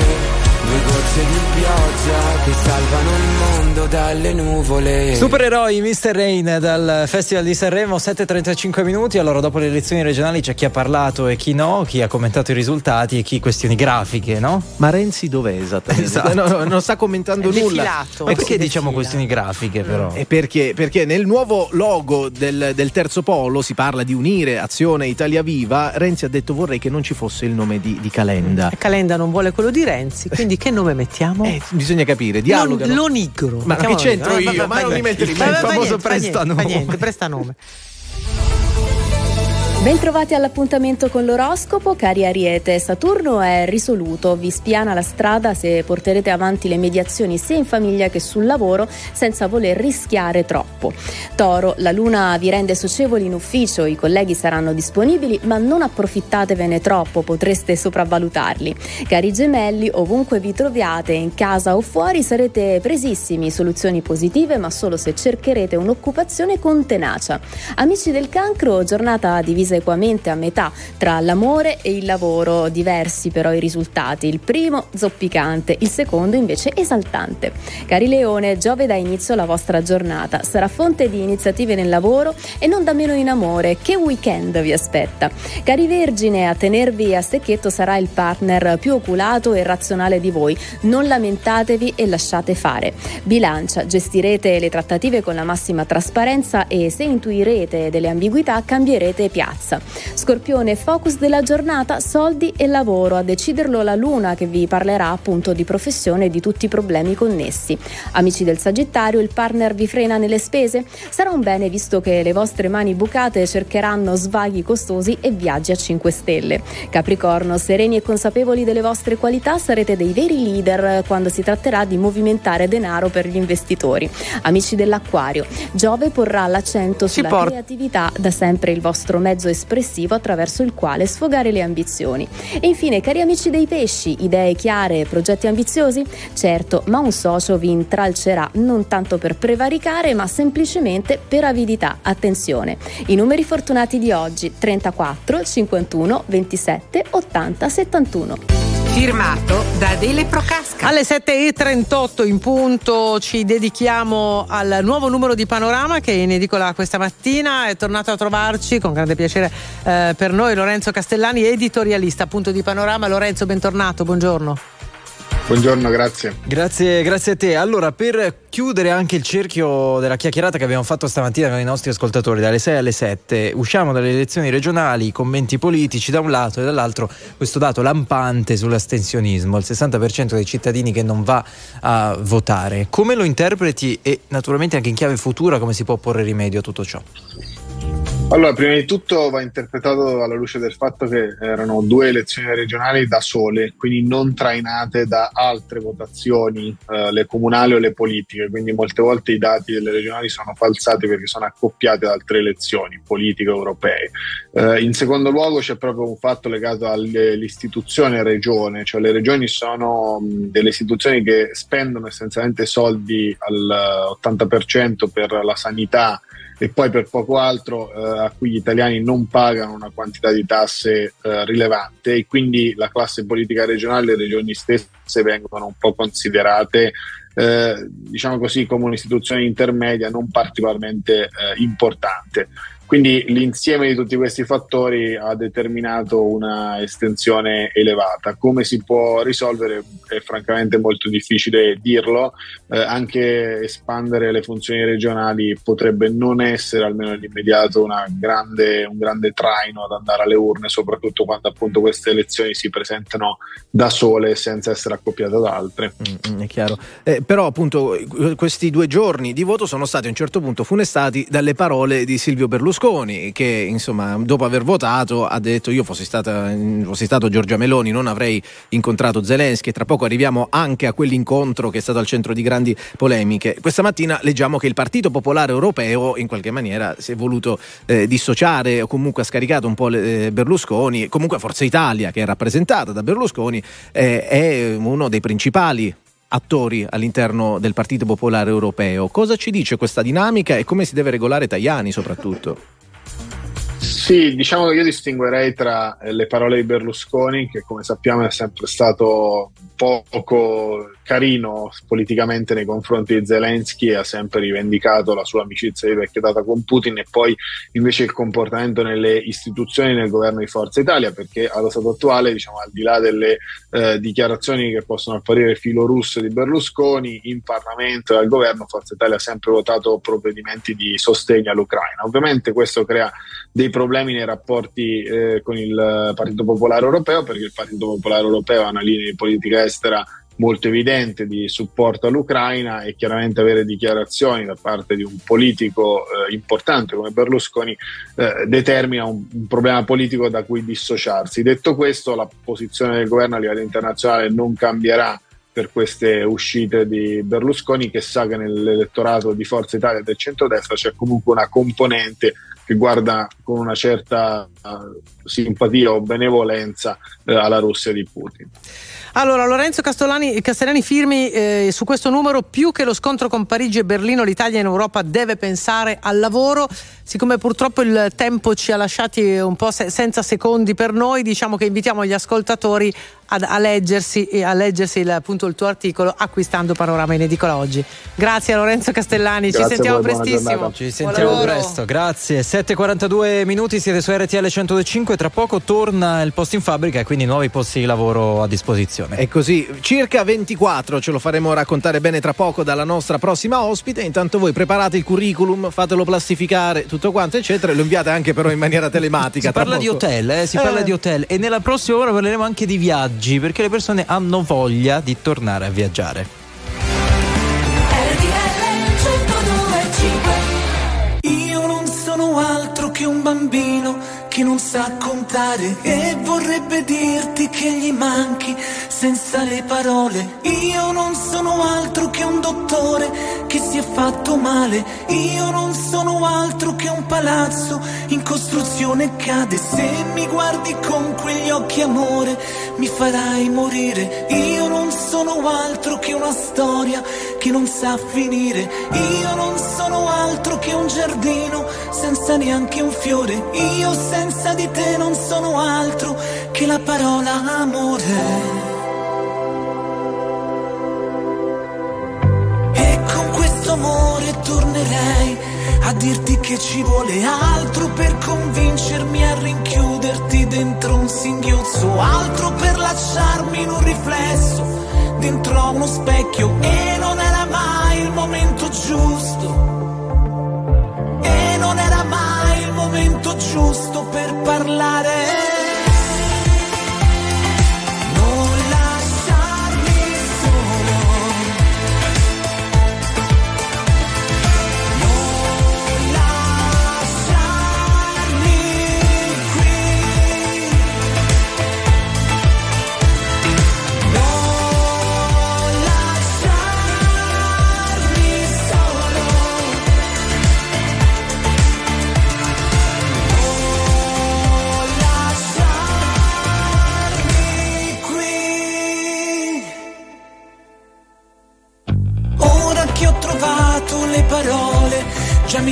Mi salta il petto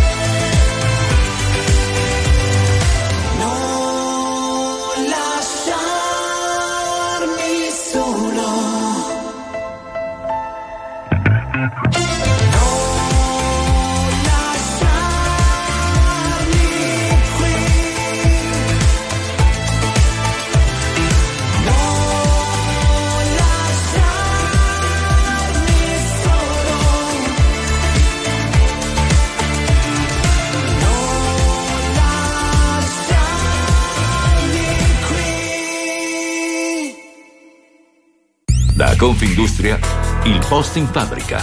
RTL 1025 incontra le aziende italiane. Ogni mercoledì è così, sono le 7.51, buongiorno, oggi è mercoledì quatt- eh, 15 febbraio ed è con noi Radisson Hotel, un grande gruppo internazionale operativo in Italia dal 2010 dapprima con una sola struttura su Milano e adesso insomma con più strutture e soprattutto nello specifico una proprio in apertura nelle prossime settimane. In diretta con noi in studio questa mattina l'HR Business Partner di Radisson Hotel Group Nicole Zamburlini. Benvenuta, buongiorno. Grazie e buongiorno a voi.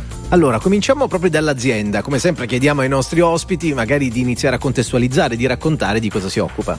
Certo, Radisson Hotel Group è una compagnia alberghiera internazionale che ha all'attivo 1700 hotel in tutto il mondo.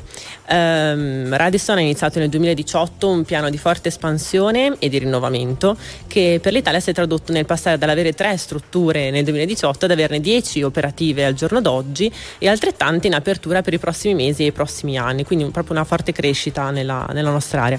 Io vi parlo di quelli che Radisson gestisce direttamente sul territorio italiano, che sono, che sono quattro, tre a Milano e una a Venezia. Allora, vediamo le posizioni aperte. 24 posti a disposizione, chi cercate? Allora, cerchiamo le professioni tradizionali dell'hotellerie, per cui cerchiamo cuochi a entry level e cuochi capopartita. Cerchiamo camerieri per la sala e supervisori appunto sempre di sala. Cerchiamo receptionist, quindi coloro che accolgono i nostri ospiti. Cerchiamo manutentori, cerchiamo anche personale per gli uffici, per esempio eh, operatori sales per i nostri uffici eventi. Allora, dottoressa Zamburlini, eh, chiarissime le posizioni aperte dove? Cioè questi- queste persone, le prime, diciamo, le più urgenti, dove dovranno operare? Milano. Su Milano. Poi parlava di altre aperture durante l'anno, quindi immaginiamo anche Napoli, diceva Sì, prima. Napoli, Roma, Eh, prossimamente. Però prossimo- prossimamente. Intanto le persone possono candidarsi lo stesso? È un po' prematuro, È un però po' comunque prematuro. salviamo i profili nei limiti della rispetto della privacy, li salviamo e li E conserviamo e li rimango- condividiamo con i colleghi. certo. Quindi concentriamoci sul- sulla parte insomma, insomma, l'urgenza a Milano nei prossimi tempi, non solo figure operative, anche appunto diceva eh, sales, persone che si occupano di Esatto, anche di organizzazione eventi lato sales. sì. lato sales. Si è parlato spesso della, della crisi no? di questo settore durante il Covid e tutto il resto. Come dobbiamo leggere questa vostra ricerca di personale? Come un segnale anche per il settore? Sì, allora il settore è comunque in ripresa. Covid- il Radisson appunto non, non ha mai mollato appunto neanche durante il Covid, abbiamo fatto due aperture proprio nel 2020-2021. Eh, sì, eh, insomma, si, si continua appunto, le, le aperture richiedono comunque diverso personale che ah, mh, diciamo, eh, la, la ricerca dopo il Covid eh, Mm-hmm. eh, fatica, mh, insomma c'è stato un po' di calo, Certo. ecco, di difficoltà nel trovare nuovo personale. Cioè si sono allontanati da questa po' sì. tipologia, magari cercando altri lavori e Sì. poi si sono, insomma, sono- li abbiamo Sì, persi, li abbiamo persi per sì. strada. Ecco, c'è un'iniziativa molto interessante che riguarda i dipendenti che portano una nuova risorsa. Come Sì. funziona esattamente? Allora, proprio per cercare di ovviare a questa carenza di nuovo personale, abbiamo cercato di coinvolgere attivamente quelli che sono i nostri attuali dipendenti, no? Per cui diamo un premio di 700 euro lordi a tutti coloro che ci portano una nuova candidatura che va a buon fine con una nuova assunzione. Guardi, le dico, noi ogni volta, ogni mercoledì chiediamo agli HR manager, insomma, come, come lei, di raccontarci come fanno ad attrarre le figure. Devo dire che questa la sentiamo per la prima volta. Mi Sì, confermate, molto colleghi? interessante. Fra Molto- l'altro, molto anche utile, io no? e Giusy e Massimo conosciamo uno molto bravo. Se lo portiamo noi? No, no. Vediamo cosa possiamo fare. Cioè, i 700 euro a noi non li dà. Scherzi No. a parte, no, il senso davvero di questa, di questa idea che avete avuto, che magari può interessare anche ad altre aziende, perché effettivamente è un buon modo. Sì, vogliamo coinvolgere attivamente i nostri dipendenti perché alla fine insomma, l'azienda una è una, una famiglia, a me piace considerarla come una famiglia, quindi dalla salute di questa famiglia dipendono Mm. i posti di lavoro anche di chi è già dipendente ovviamente. È frequente con questa iniziativa, non so se è recente o meno, però è Abbastanza abbastanza. È frequente che arrivino i parenti di? È aperta anche ai parenti, per cui può essere condivisa con parenti, amici, ex dipendenti, per cui gente che vuole ritornare in compagnia, per cui non, non discriminiamo nessuno. Perciò, benissimo, benissimo. Da questo punto di vista c'è grande sostegno. Ancora una battuta sulla mobilità, perché io sono affascinato dalla possibilità di viaggiare anche tra le varie Certo. sedi.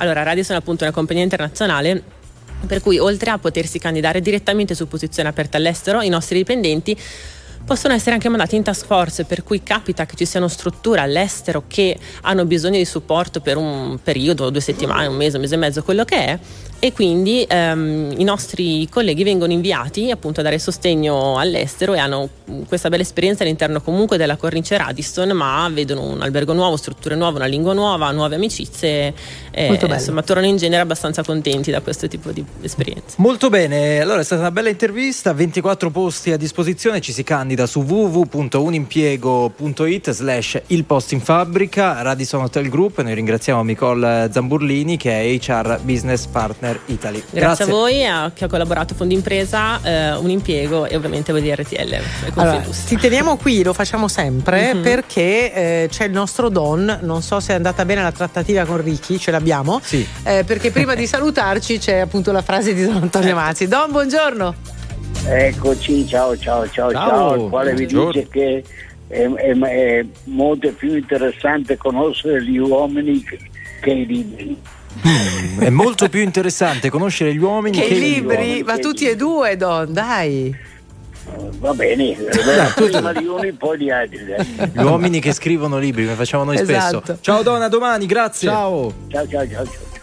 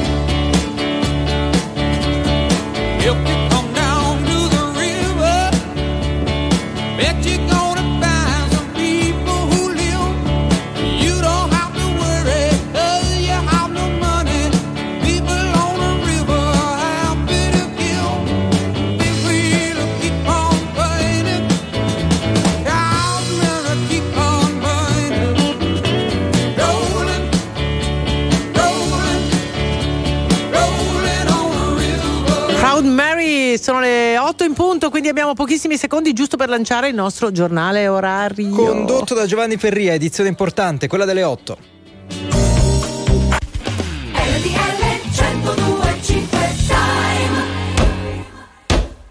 Appunto le 8 anche a Cicerale, in provincia di Salerno.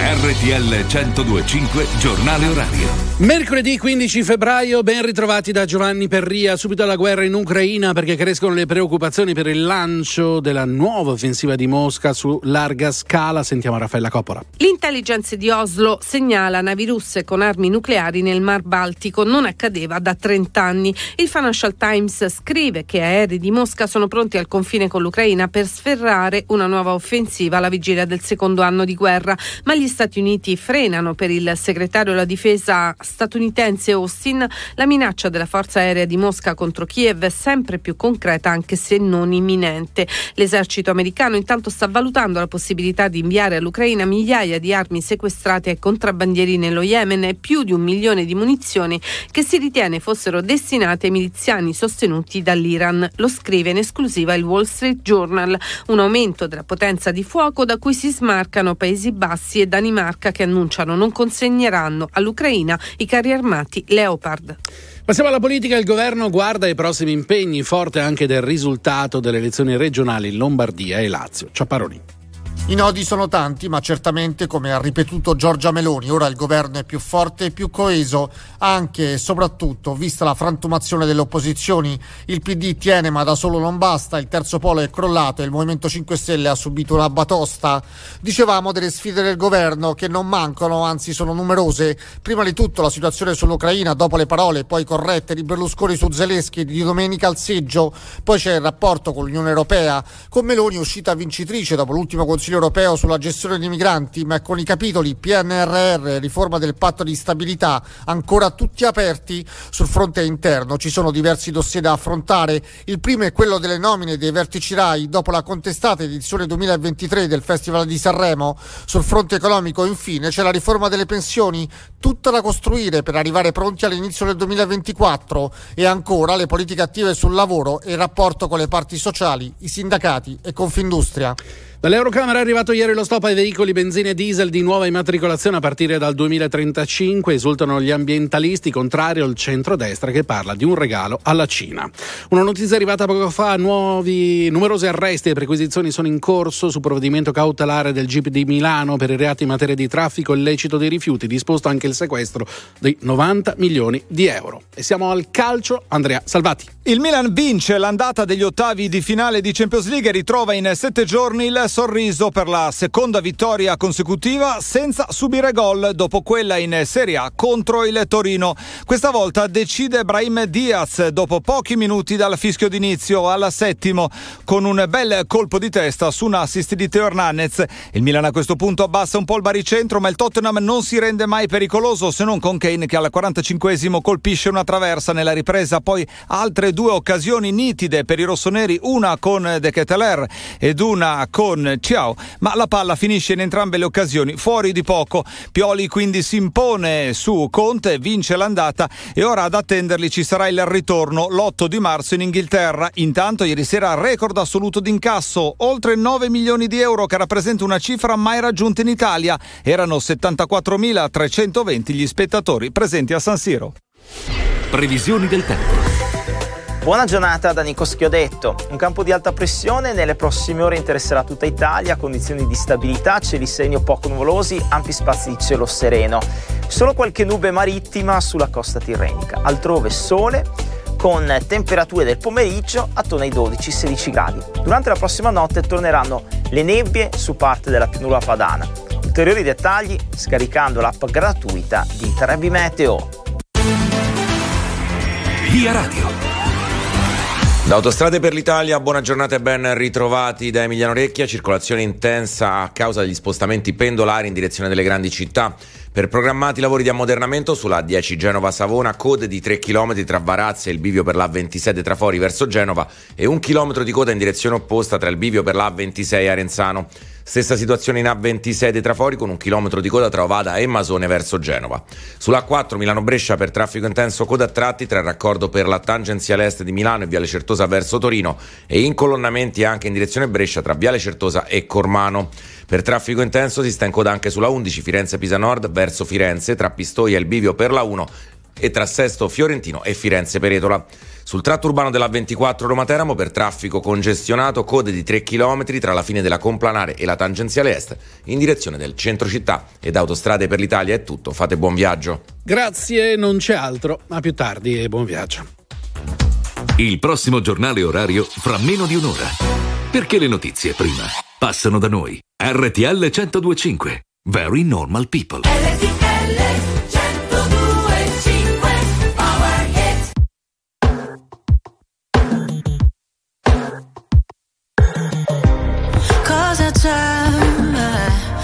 Che mi fa agitare?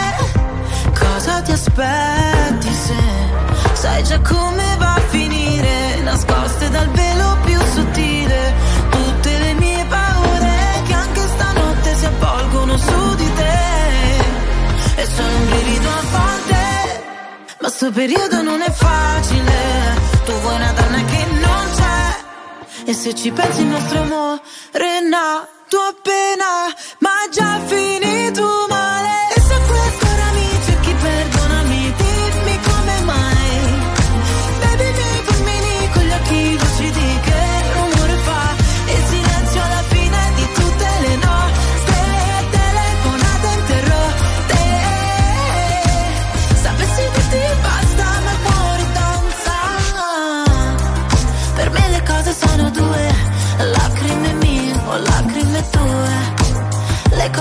due, due.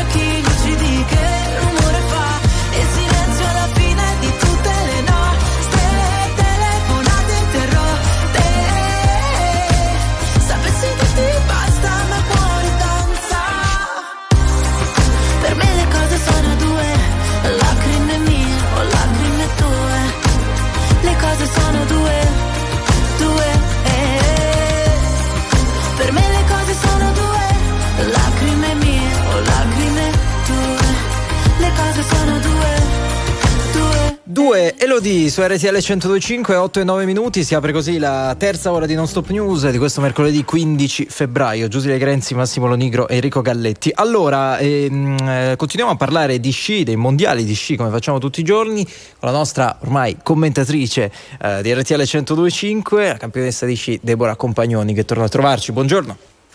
Ciao, buongiorno. Eccoci Deborah, ieri abbiamo m, parlato, abbiamo fatto accenno a questo eh, parallelo e oggi insomma abbia- abbiamo qualche risultato da, da commentare. Ma sì, allora ieri si è svolto il parallelo a squadre e purtroppo l'Italia è stata eliminata dagli Stati Uniti, una amara consolazione che comunque poi gli Stati Uniti hanno vinto, Eh, l'America ha vinto questo parallelo, secondo la Norvegia e poi il Canada. È una gara è stata vincente, bella, anche se eh, diciamo i big di, i nomi conosciuti del, del, delle varie squadre non sono presenti in queste, in queste gare un po' per salvaguardare così la, anche il, c'è, c'è, il rischio degli incidenti e, mm. e, allora si tengono un po' per le altre discipline. Certo. Comunque poi si è svolto la qualificazione per il parallelo individuale dove la nostra Marta, Marta Bassino che poi vincitrice anche della, della passata edizione a Cortina è qualificata e poi altri tre ragazzi per, per le, il settore maschile. Ecco, oggi alle ore 12, dunque dopo le qualificazioni, il parallelo individuale maschile e femminile. Sì, esatto, quello con questi atleti che ho detto e, e, lì si vedono dei nomi già più interessanti come Pinturo, Kraniez, comunque de, de, degli atleti un po' eh, di quelli che normalmente sentiamo nelle, nelle, gare di Coppa del Mondo. Sono discipline un po' criticate queste, i paralleli, proprio un po' per questo motivo della sicurezza, infatti ieri si è visto anche qualche scontro, qualche incidente. E, poi così prima di, di, gare importanti come lo slalom gigante, lo slalom speciale eh, fanno sì appunto che non, non tutti partecipino volentieri. Ecco. ecco, fra l'altro questo è un tema che ti sta molto a cuore e, e, non potrebbe essere altrimenti. Il tema della sicurezza sulle piste, l'importanza di utilizzare i giusti attrezzi perché troppe sono le notizie eh, di incidenti che, che, che, si verificano. Ma sì, allora gli attrezzi sono, sono fondamentali, eh, ma sono eh, il casco in primis che da, da qualche anno è è obbligatorio per i ragazzi, se non sbaglio, per i ragazzini fino a 14 anni. Ehm, a parte quello, ehm, negli anni si è eh, avuto un'evoluzione lo sci eh, per i materiali, cioè per gli sci, gli scarponi, ma soprattutto gli sci molto più facili, tutti imparano velocemente a sciare, ma imparano anche perché le piste sono molto lisce, battute benissimo, cioè c'è la gara chi batte meglio le piste nelle varie località e sono bravissimi questi professionisti eh, gattisti, si chiamano così, che, che lisciano le piste di, di notte ma questo porta poi a, a, dare priorità alla velocità, a raggiungere alte velocità, a fare tante piste, eh? a, a, discapito invece della tecnica. Un tempo la tecnica dello sci era qualcosa di... Cioè, valeva molto per, per uno sciatore. Eh, sarebbe bello riappropriarsi di questa eh, caratteristica, cioè la, la tecnica dello sci come priorità per, perché poi hai più controllo e puoi scendere su tutte le piste, anche eh, quelle difficili, in maniera non pericolosa per gli altri. E, e, per te stesso, ovviamente, poter affrontare esatto, un sì. pochino tutto. Però, Deborah, saprai bene, non ti è sfuggito che, eh, soprattutto nei mesi invernali, noi abbiamo spesso notizie di persone che, anche considerate molto capaci, che però ha qualche eh, difficoltà. Sì, ecco, sì, sì. Eh, lì di che cosa parliamo? Qual è l'occhio in più che deve avere uno sciatore, anche se è esperto, nel momento in cui affronta alcune, alcune discese? Ma eh, è quello, cioè mh, ci sono delle, delle, delle, piste, delle zone di piste, i dossi, eh, uh, curvoni dove non vedi dietro, ecco questi questi mm, luoghi così dove bisogna avere molto più attenzione, ma più di tutto è proprio la velocità, anche perché le piste sono molto frequentate, cioè c'è tanta gente che scia e in, in quelle piste lì bisognerebbe andare più piano. Ci sono tanti bambini e, ed è brutto quando si sente appunto che tanti incidenti, cioè in, in, in certe località molto frequentate ci sono fino a, a 15 incidenti al giorno e quasi tutti sono eh, eh, incidenti, cioè scontri uno contro l'altro, mm. comunque uno che taglia la pista all'altro e l'altro eh, deve deviare, ne prende un altro ancora, cioè è, è molto, eh, è un po' da, da rivedere queste, questa situazione qua della sicurezza in pista anche certo. perché la, lo sci è libertà e è la parte bella e mettere troppe regole poi vengono trasgredite. Invece è giusto ehm, magari battere un po' meno le piste, alcune, e, e appunto ridurre le velocità e imparare a sciare meglio. Certo. La tecnica prima ancora della Sì, velocità. sì. Questa è l'esperienza di Deborah Compagnoni. Grazie mille come sempre per i tuoi commenti, le tue analisi che ovviamente ritroviamo anche domani. Grazie Deborah. Grazie, ciao ciao a voi. Via libera definitivo dell'Eurocamera all'accordo sullo stop ai veicoli a benzina e diesel di nuova immatricolazione a partire dal 2035. Per i bus scatterà dal 2030. Salvini parla di decisione folle e sconcertante contro industrie e lavoratori italiani ed europei a vantaggio delle imprese cinesi. Dopo la vittoria alle regionali, il governo e la maggioranza lavorano all'agenda per le prossime settimane, le nomine delle aziende pubbliche, la riforma della giustizia, a cominciare dalla separazione delle carriere e la sorte del CDA RAI che nelle prossime ore parlerà del Festival di Sanremo. Oggi intanto si terrà l'attesa informativa alla Camera del Guardasigilli Nordio sul caso Donzelli del Mastro. Il Milan risorge in Champions a San Siro, battuto con un gol di Diaz in avvio il Tottenham di Conte nell'andata agli ottavi, ma ci sono notizie anche dal mondo dei motori. La Ferrari presenta la nuova monoposto, la nuova monoposto SF23 e Leclerc mette in chiaro il nostro obiettivo è sempre lo stesso, vincere. 8 e 16 minuti è tutto, ora la viabilità. Via Radio. Da Autostrade per l'Italia ben ritrovati da Emiliano Recchia, circolazione intensa sulla nostra rete soprattutto a causa degli spostamenti pendolari in direzione delle grandi città. Partiamo dalla Liguria dove per programmati lavori sulla 10 Genova-Savona tra Varazze e il bivio per la 27 Trafori verso Genova ci sono 2 km di coda, un chilometro di coda anche in direzione opposta tra il bivio per la 26 e Arenzano e stessa situazione proprio sulla A27 Trafori con un chilometro di coda tra Ovada e Masone direzione Genova. Sulla A4 Milano-Brescia per traffico intenso coda a tratti tra il raccordo per la tangenziale est di Milano e Viale Certosa in direzione Torino. Incolonnamenti anche verso Brescia si registrano tra Viale Certosa e Cormano. Per traffico intenso si sta in coda anche sulla 11 Firenze-Pisa Nord verso Firenze tra Pistoia e il bivio per la 1 e tra Firenze Nord e Firenze Peretola. Infine sul tratto urbano della A24 Roma-Teramo 3 km di coda per traffico congestionato tra la fine della Complanare e la tangenziale est in direzione del centro città. Con questo è tutto, a voi la linea. Grazie e buon viaggio ovviamente ai nostri ascoltatori. Allora, eh, vai a fare del bene nella vita, non c'è riconoscenza in questo paese, posso dirlo? Non c'è riconoscenza. Ma da cosa ti viene questa idea? Ho fatto l'invettiva della Eh, giornata. vai. A Lecce la storia di questo signore che nel 2000 donò un miliardo e mezzo di lire al proprio nipote, Mm. poi a distanza di qualche decennio aveva bisogno di un piccolo prestito, ha detto mi presti 5.000 euro dopo che io ti ho dato un miliardo e mezzo di lire, no. non risponde al Eh, telefono. nipote. giusto. Ah, non risponde. Secondo me li ha già spesi tutti. Sì, li ha finiti. Finiti, li ha finiti. basta. Non so come dirglielo, li ha finiti. Comunque possiamo dire la verità, i soldi mh, fanno litigare le persone. Molte cose fanno litigare le persone, No, ma i mai come- soldi no, nulla come i soldi. Mamma.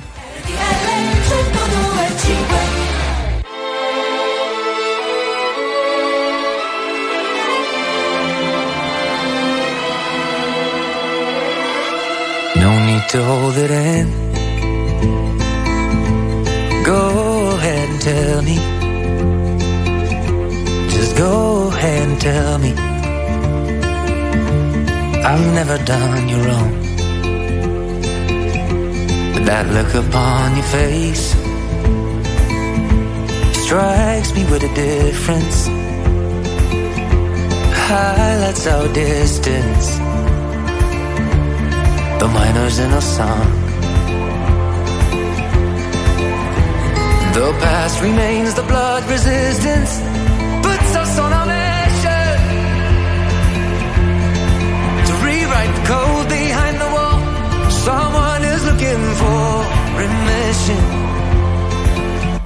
So why won't we cut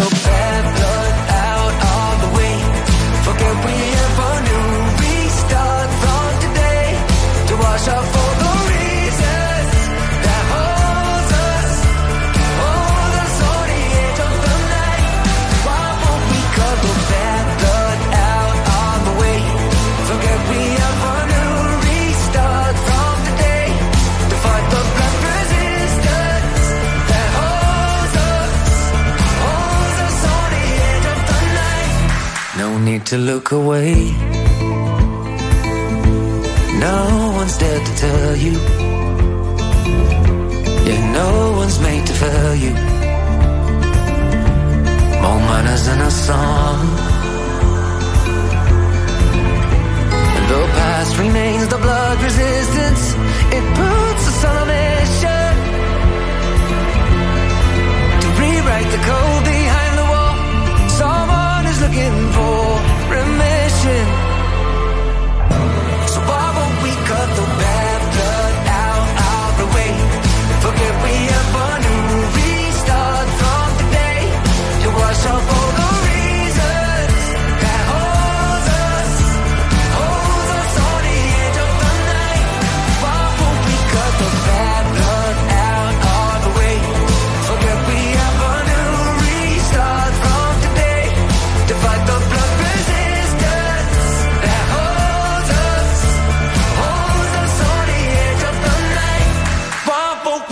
the cut. the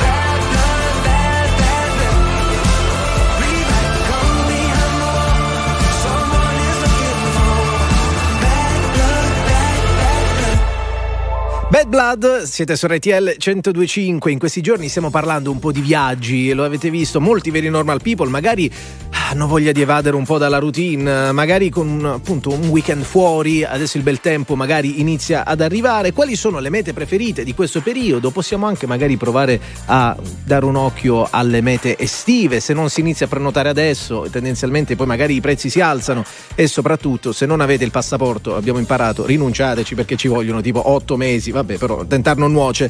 Eh, ci colleghiamo con Giovanni Moro, vice direttore di Dove, buongiorno e ben trovato. Buongiorno, buongiorno a voi. Allora, io mi tengo un po' più vicina nel tempo perché la settimana prossima è, è carnevale, no? Quindi già possiamo sì. ragionare su mete un pochino più, più a breve, no? C'è qualcuno che si è organizzato per o per seguire il carnevale o per approfittare di qualche giorno eh, in cui i ragazzi non vanno a scuola.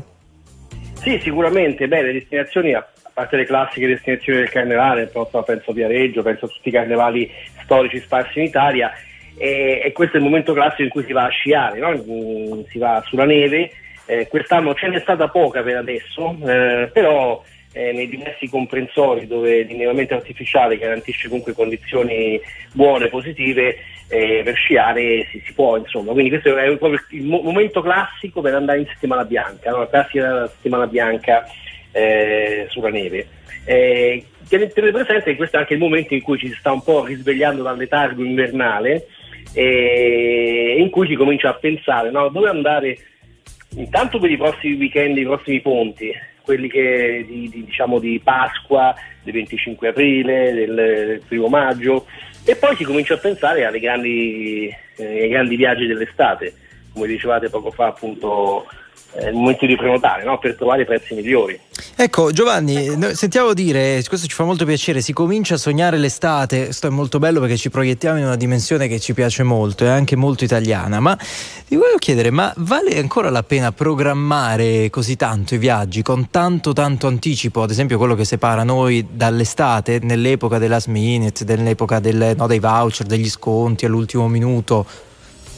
Allora sì, secondo me sì e secondo quello che eh, ci risulta appunto eh, vedendo l'andamento dei prezzi dei, de, sia dei biglietti aerei sia delle, delle, delle, vacanze, quindi dei pacchetti turistici, prenotare con anticipo è tornato ad essere un modo per risparmiare perché ci si riesce a garantire prezzi tendenzialmente migliori. È vero che poi gli algoritmi che regolano i biglietti dei prezzi aerei, in particolare, eh, in particolare i biglietti dei voli, eh, sono molto eh, diciamo, variabili, però diciamo come mh, mm, orientamento di massa direi sì che è meglio prenotare in anticipo. Mm, sì, è, in anticipo si risparmia. Ecco, è una tutela comunque poi. Sì. Eh, nel numero in edicola di dove voi avete fatto una rassegna dei 100 alberghi più belli del mondo, sono curioso di sapere, ce ne sono molti in Italia di questi? Allora, noi abbiamo fatto una selezione, abbiamo, racconto brevemente no, come è nata l'idea, ma quella di fare un numero speciale dedicato appunto a grandi alberghi, un numero da collezionare.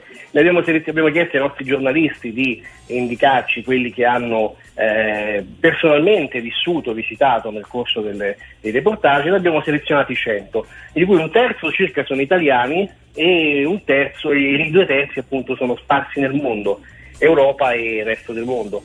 Eh, volevo dire, non sono soltanto posti super lussuosi come uno può immaginare, noi abbiamo selezionato anche alberghi che hanno una particolarità, sono, sono su un albero, spessi nella foresta, in luoghi remoti o che hanno bellissime eh, eh, terrazze con vista, piscine con vista. Ecco, abbiamo fatto una selezione in cui abbiamo messo insieme tante eh, diciamo, offerte diverse per tutte le tasche, diciamo, per, tutte le, per tutte le possibilità. Sì, ma anche mi sembra Giovanni per tutte le esigenze di experience, no? la voglia di fare esperienze un pochino diverse dal, dal, dal Super 5 Stelle. No? Sì, eh, sì, questo, l'idea è proprio quella no? di noi abbiamo intitolato 100 hotel che valgono il viaggio perché sono talmente particolari, talmente unici che eh, già solo l'hotel vale il viaggio perché permette di vivere un, un'esperienza, appunto, come dicevi tu, una, un modo di due giorni in modo completamente diverso da come siamo abituati a fare. Hanno proprio ciascuno una particolarità. Mm. Allora, lasciamoci magari con un suggerimento anche, no? Più very normal. Come si giudica un hotel? Noi siamo appassionati no? di quello che ci racconta ad esempio Bruno Barbieri in quattro hotel, no? un hotel si giudica dal cuscino, lo stesso discorso vale per i ristoranti, ci sono dei criteri infallibili, no? che sono ad esempio le cose più semplici del mondo. Un hotel normale, come, come lo si giudica? Da che cosa? Beh, allora, eh, io ti partirei. Il rapporto qualità-prezzo sicuramente è un elemento importante, eh, ma non è quello fondamentale. Eh, la qualità dello, dell'ospitalità, eh, anche da parte del personale, no? da chi accoglie, perché eh, quello è un altro elemento che oggi può fare veramente la differenza.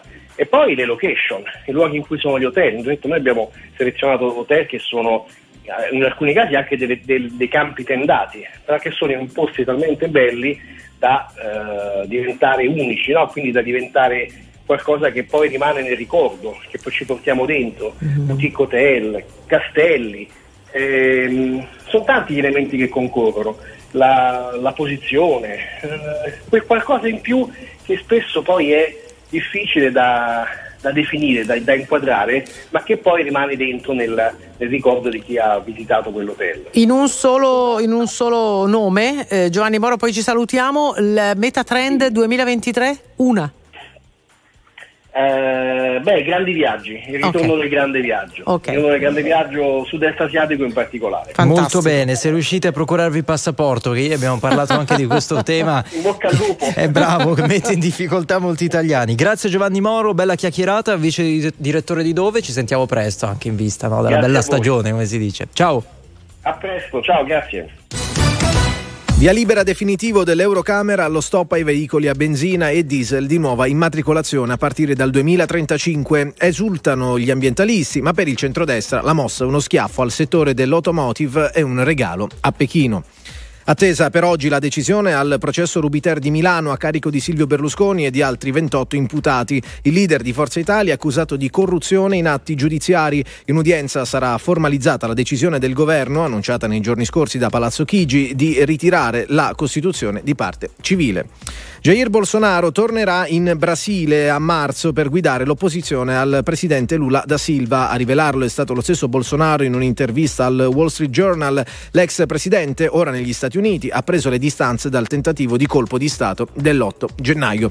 Chiudiamo con lo sport, il calcio. A San Siro il Milan ha sconfitto il Tottenham per 1-0 nell'andata degli ottavi di finale della Champions League. Con questo è tutto, noi ci sentiamo tra pochissimo.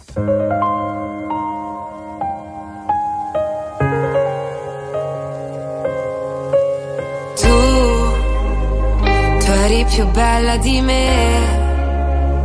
E adesso che il letto è vuoto e la casa in silenzio, ho paura a dormire. Perse, noi perse senza un perché. E c'è una torre di piatti che aspetta in cucina una foto di te sotto il mio cuscino.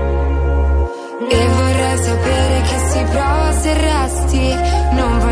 Perderti nel chiaro di luna. Ci siamo incontrate dentro momenti pessimi. Tutto ciò che amo mi fa sempre paura.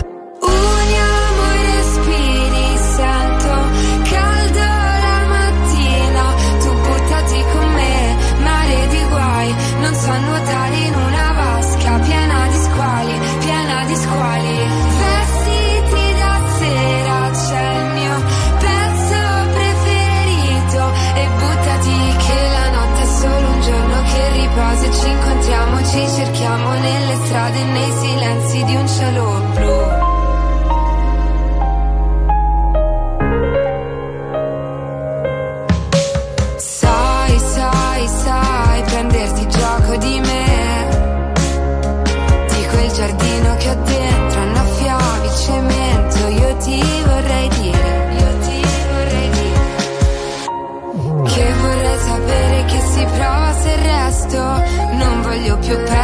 Nel chiaro di luna.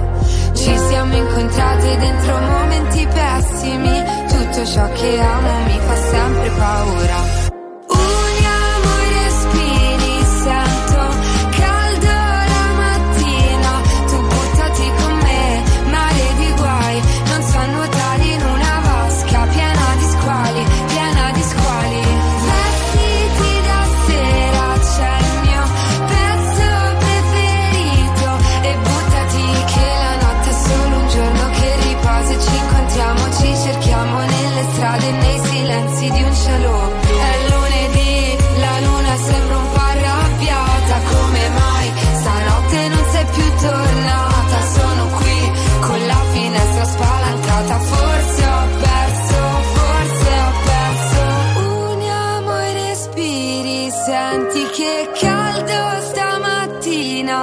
Buttati con me,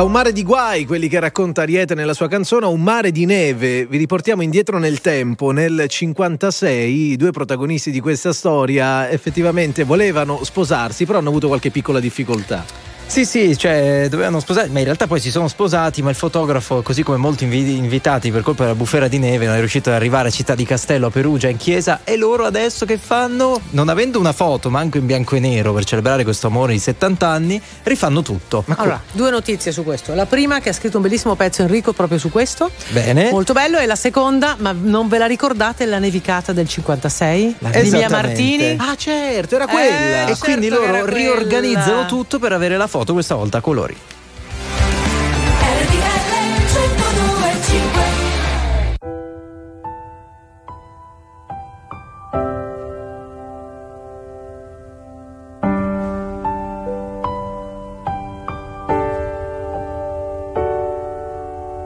Come eravamo belli in queste vecchie foto Due martelli anche se non battevamo chiodo. Io e te scappati da un quartiere velenoso A differenza loro abbiamo trasformato l'eternity in oro. Laddove scegli o lavori per due spicci o spacci pezzi Per noi era una miniera di diamanti grezzi. Vestiti larghi, amici stretti Avevamo la visione anche senza farci funghetti. La fantasia viaggiava, celebrità da strada Ma ai nostri non bastava come la busta paga. Non volevamo una storia italiana Con la prima che ci sta Che metti incinta e ci metti su casa.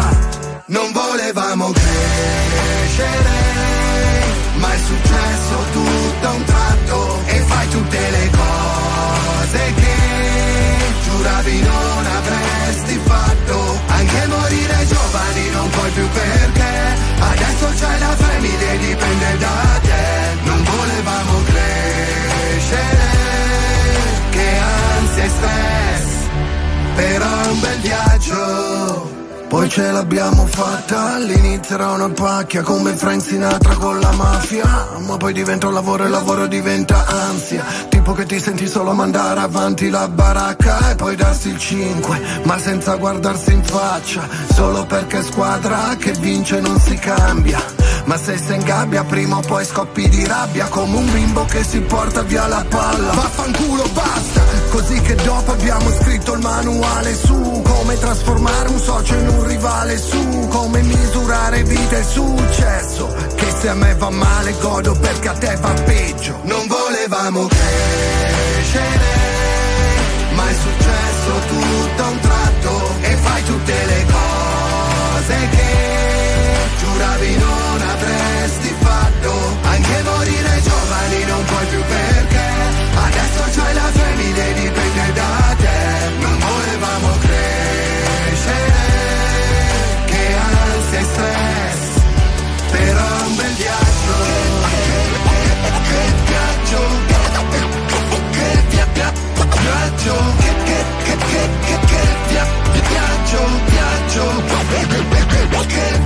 viaggio E poi ci siamo odiati davvero. Lei t'ha lasciato e ridevo Tua mamma è volata in cielo E al funerale non c'ero. Un uomo come il vino Il tempo lo impreziosisce Invece quello cattivo Invecchiando si inacidisce Quindi che l'orgoglio si fotta Siamo stati due coglioni Infatti funzioniamo in coppia. Nella vita gli amici li scegli Noi siamo quelli Che si vogliono bene anche quando si fanno la guerra Come i fratelli. Non volevamo crescere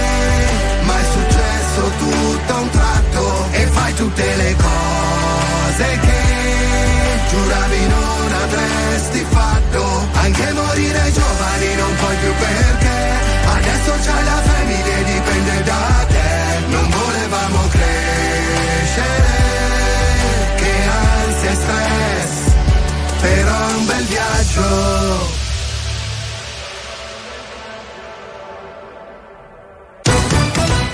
Andiamo anche con le ultime notizie. Via libera definitivo dell'Eurocamera allo stop ai veicoli a benzina e diesel di nuova immatricolazione a partire dal 2035. Esultano gli ambientalisti, ma per il centro-destra la mossa è uno schiaffo al settore dell'automotive e un regalo a Pechino. Cresce l'allarme per una nuova imminente offensiva russa su larga scala in Ucraina. Secondo fonti di intelligence, Mosca avrebbe iniziato a dispiegare navi e sottomarini con armi nucleari tattiche nel Mar Baltico e starebbe ammassando caccia al confine. Gli Stati Uniti però al momento smentiscono. Andiamo anche allo sport il calcio. A San Siro il Milan ha sconfitto il Tottenham per 1-0 nell'andata degli ottavi di finale della Champions League. Nell'altro match Paris Saint-Germain batte Bayern Monaco con la vittoria dei tedeschi per 1-0. Alcune delle principali notizie nella nostra edizione flash delle news alle 8.48 minuti. Siamo pronti per tornare in diretta in Non Stop News, ovviamente con il commento oggi del direttore della Repubblica Maurizio Molinari. Buongiorno e ben ritrovato.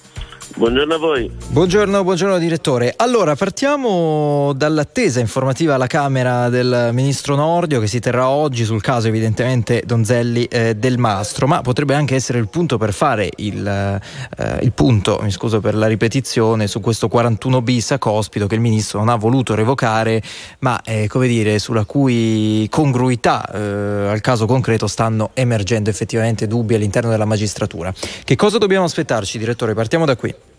Ma diciamo ci dobbiamo aspettare fondamentalmente tre risposte. La prima sulla vicenda eh, Donzelli del Mastro e quindi sull'eventuale violazione del segreto di documenti riservati.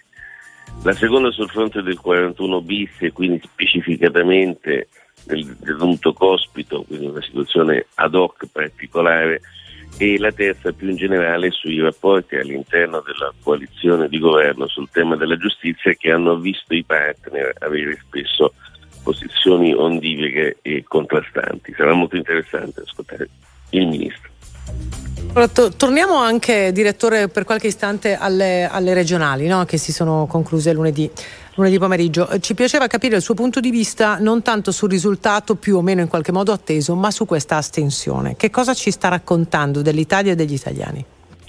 Ma una disaffezione crescente nei confronti della vita pubblica, eh, quindi c'è una um, carenza di eh, proposta da parte dei partiti politici che chiaramente non riescono a motivare eh, il loro elettorato o anche quello indipendente e più tradizionalmente in bilico e poi c'è una crescente disaffezione per la vita pubblica, per le istituzioni, eh, una, una, carenza di fiducia nello Stato in sé.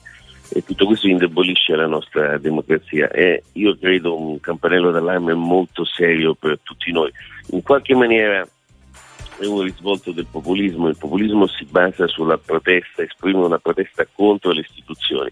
E in qualche maniera anche chi non va a votare protesta contro le istituzioni.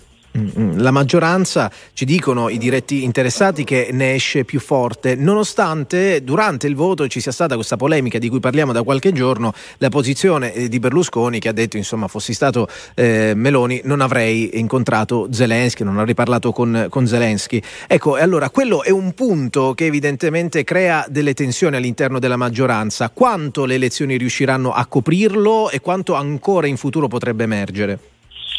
Ma Berlusconi ha fatto una, un'entrata a gamba tesa doppia mh, contro la Meloni mh, sul fronte dell'Ucraina, eh, dicendosi a favore sostanzialmente delle posizioni russe, e sulla RAI, dicendo che secondo lui non è il momento di cambiare i vertici. È stata una maniera per con- contestare in maniera palese la leadership di, di Meloni e non c'è dubbio che le elezioni hanno rafforzato la coalizione di governo per la sconfitta delle opposizioni, ma il maggiore grattacapo per eh, la Meloni viene proprio dal rapporto con, con gli alleati e dovrà rassicurare eh, i partner della Nato sulla fedeltà dell'Italia al sostegno a Zelensky, ma soprattutto guardarsi dagli sgambetti di Berlusconi in politica interna. Penso ad esempio alla partita delle nomine che sta per iniziare.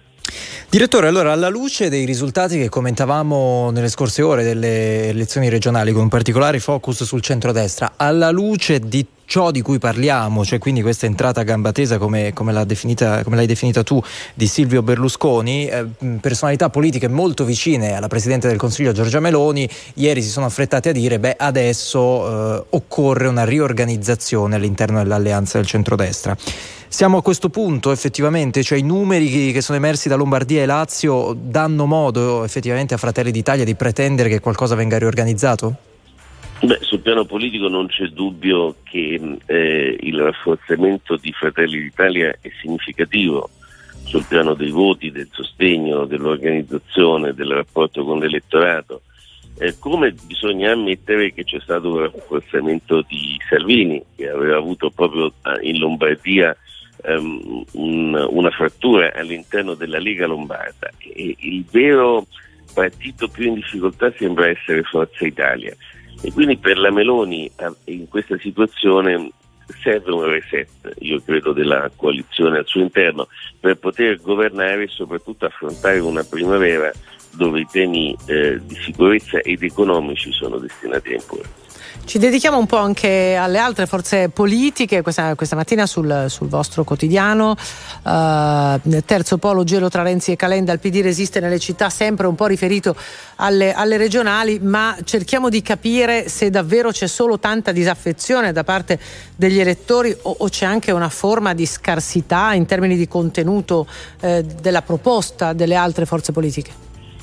Beh, il terzo polo sicuramente è stata una sorpresa. Eh l'andamento così negativo nel Lazio, ma in qualche maniera anche in Lombardia, nonostante la, nonostante la candidatura di, di, Letizia Moratti, lascia intendere che qualcosa non va eh, nella proposta che hanno fatto agli elettori.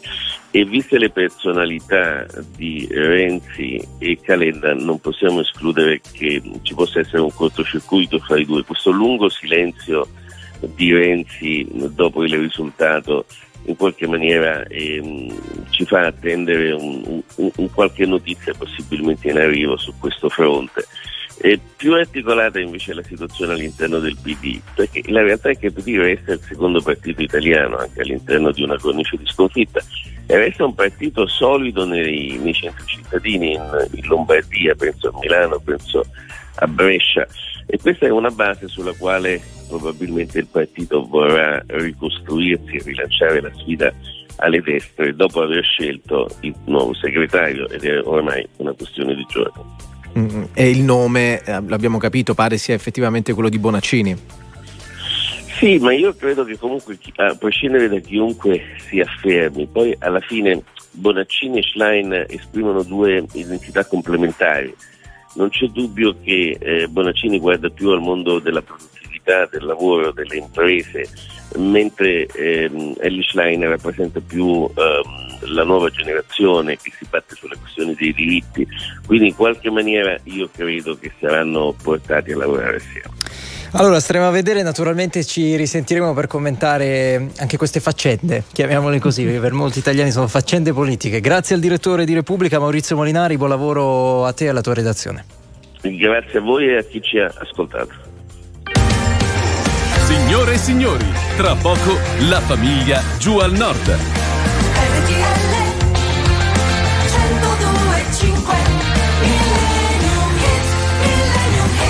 Allora, è vero come è vero che San Valentino era ieri, quindi tutta la nostra dose, la nostra quantità di miele l'abbiamo consumata mm. in questo 14 febbraio, ma, ma qualche, qualcosina ma? è rimasto, ecco. Mm, perché? Eh, perché Beh, guarda che disco arriva, ci sono i Queen dal ah. 1979, ce li ascoltiamo. Crazy Little Thing Called Love.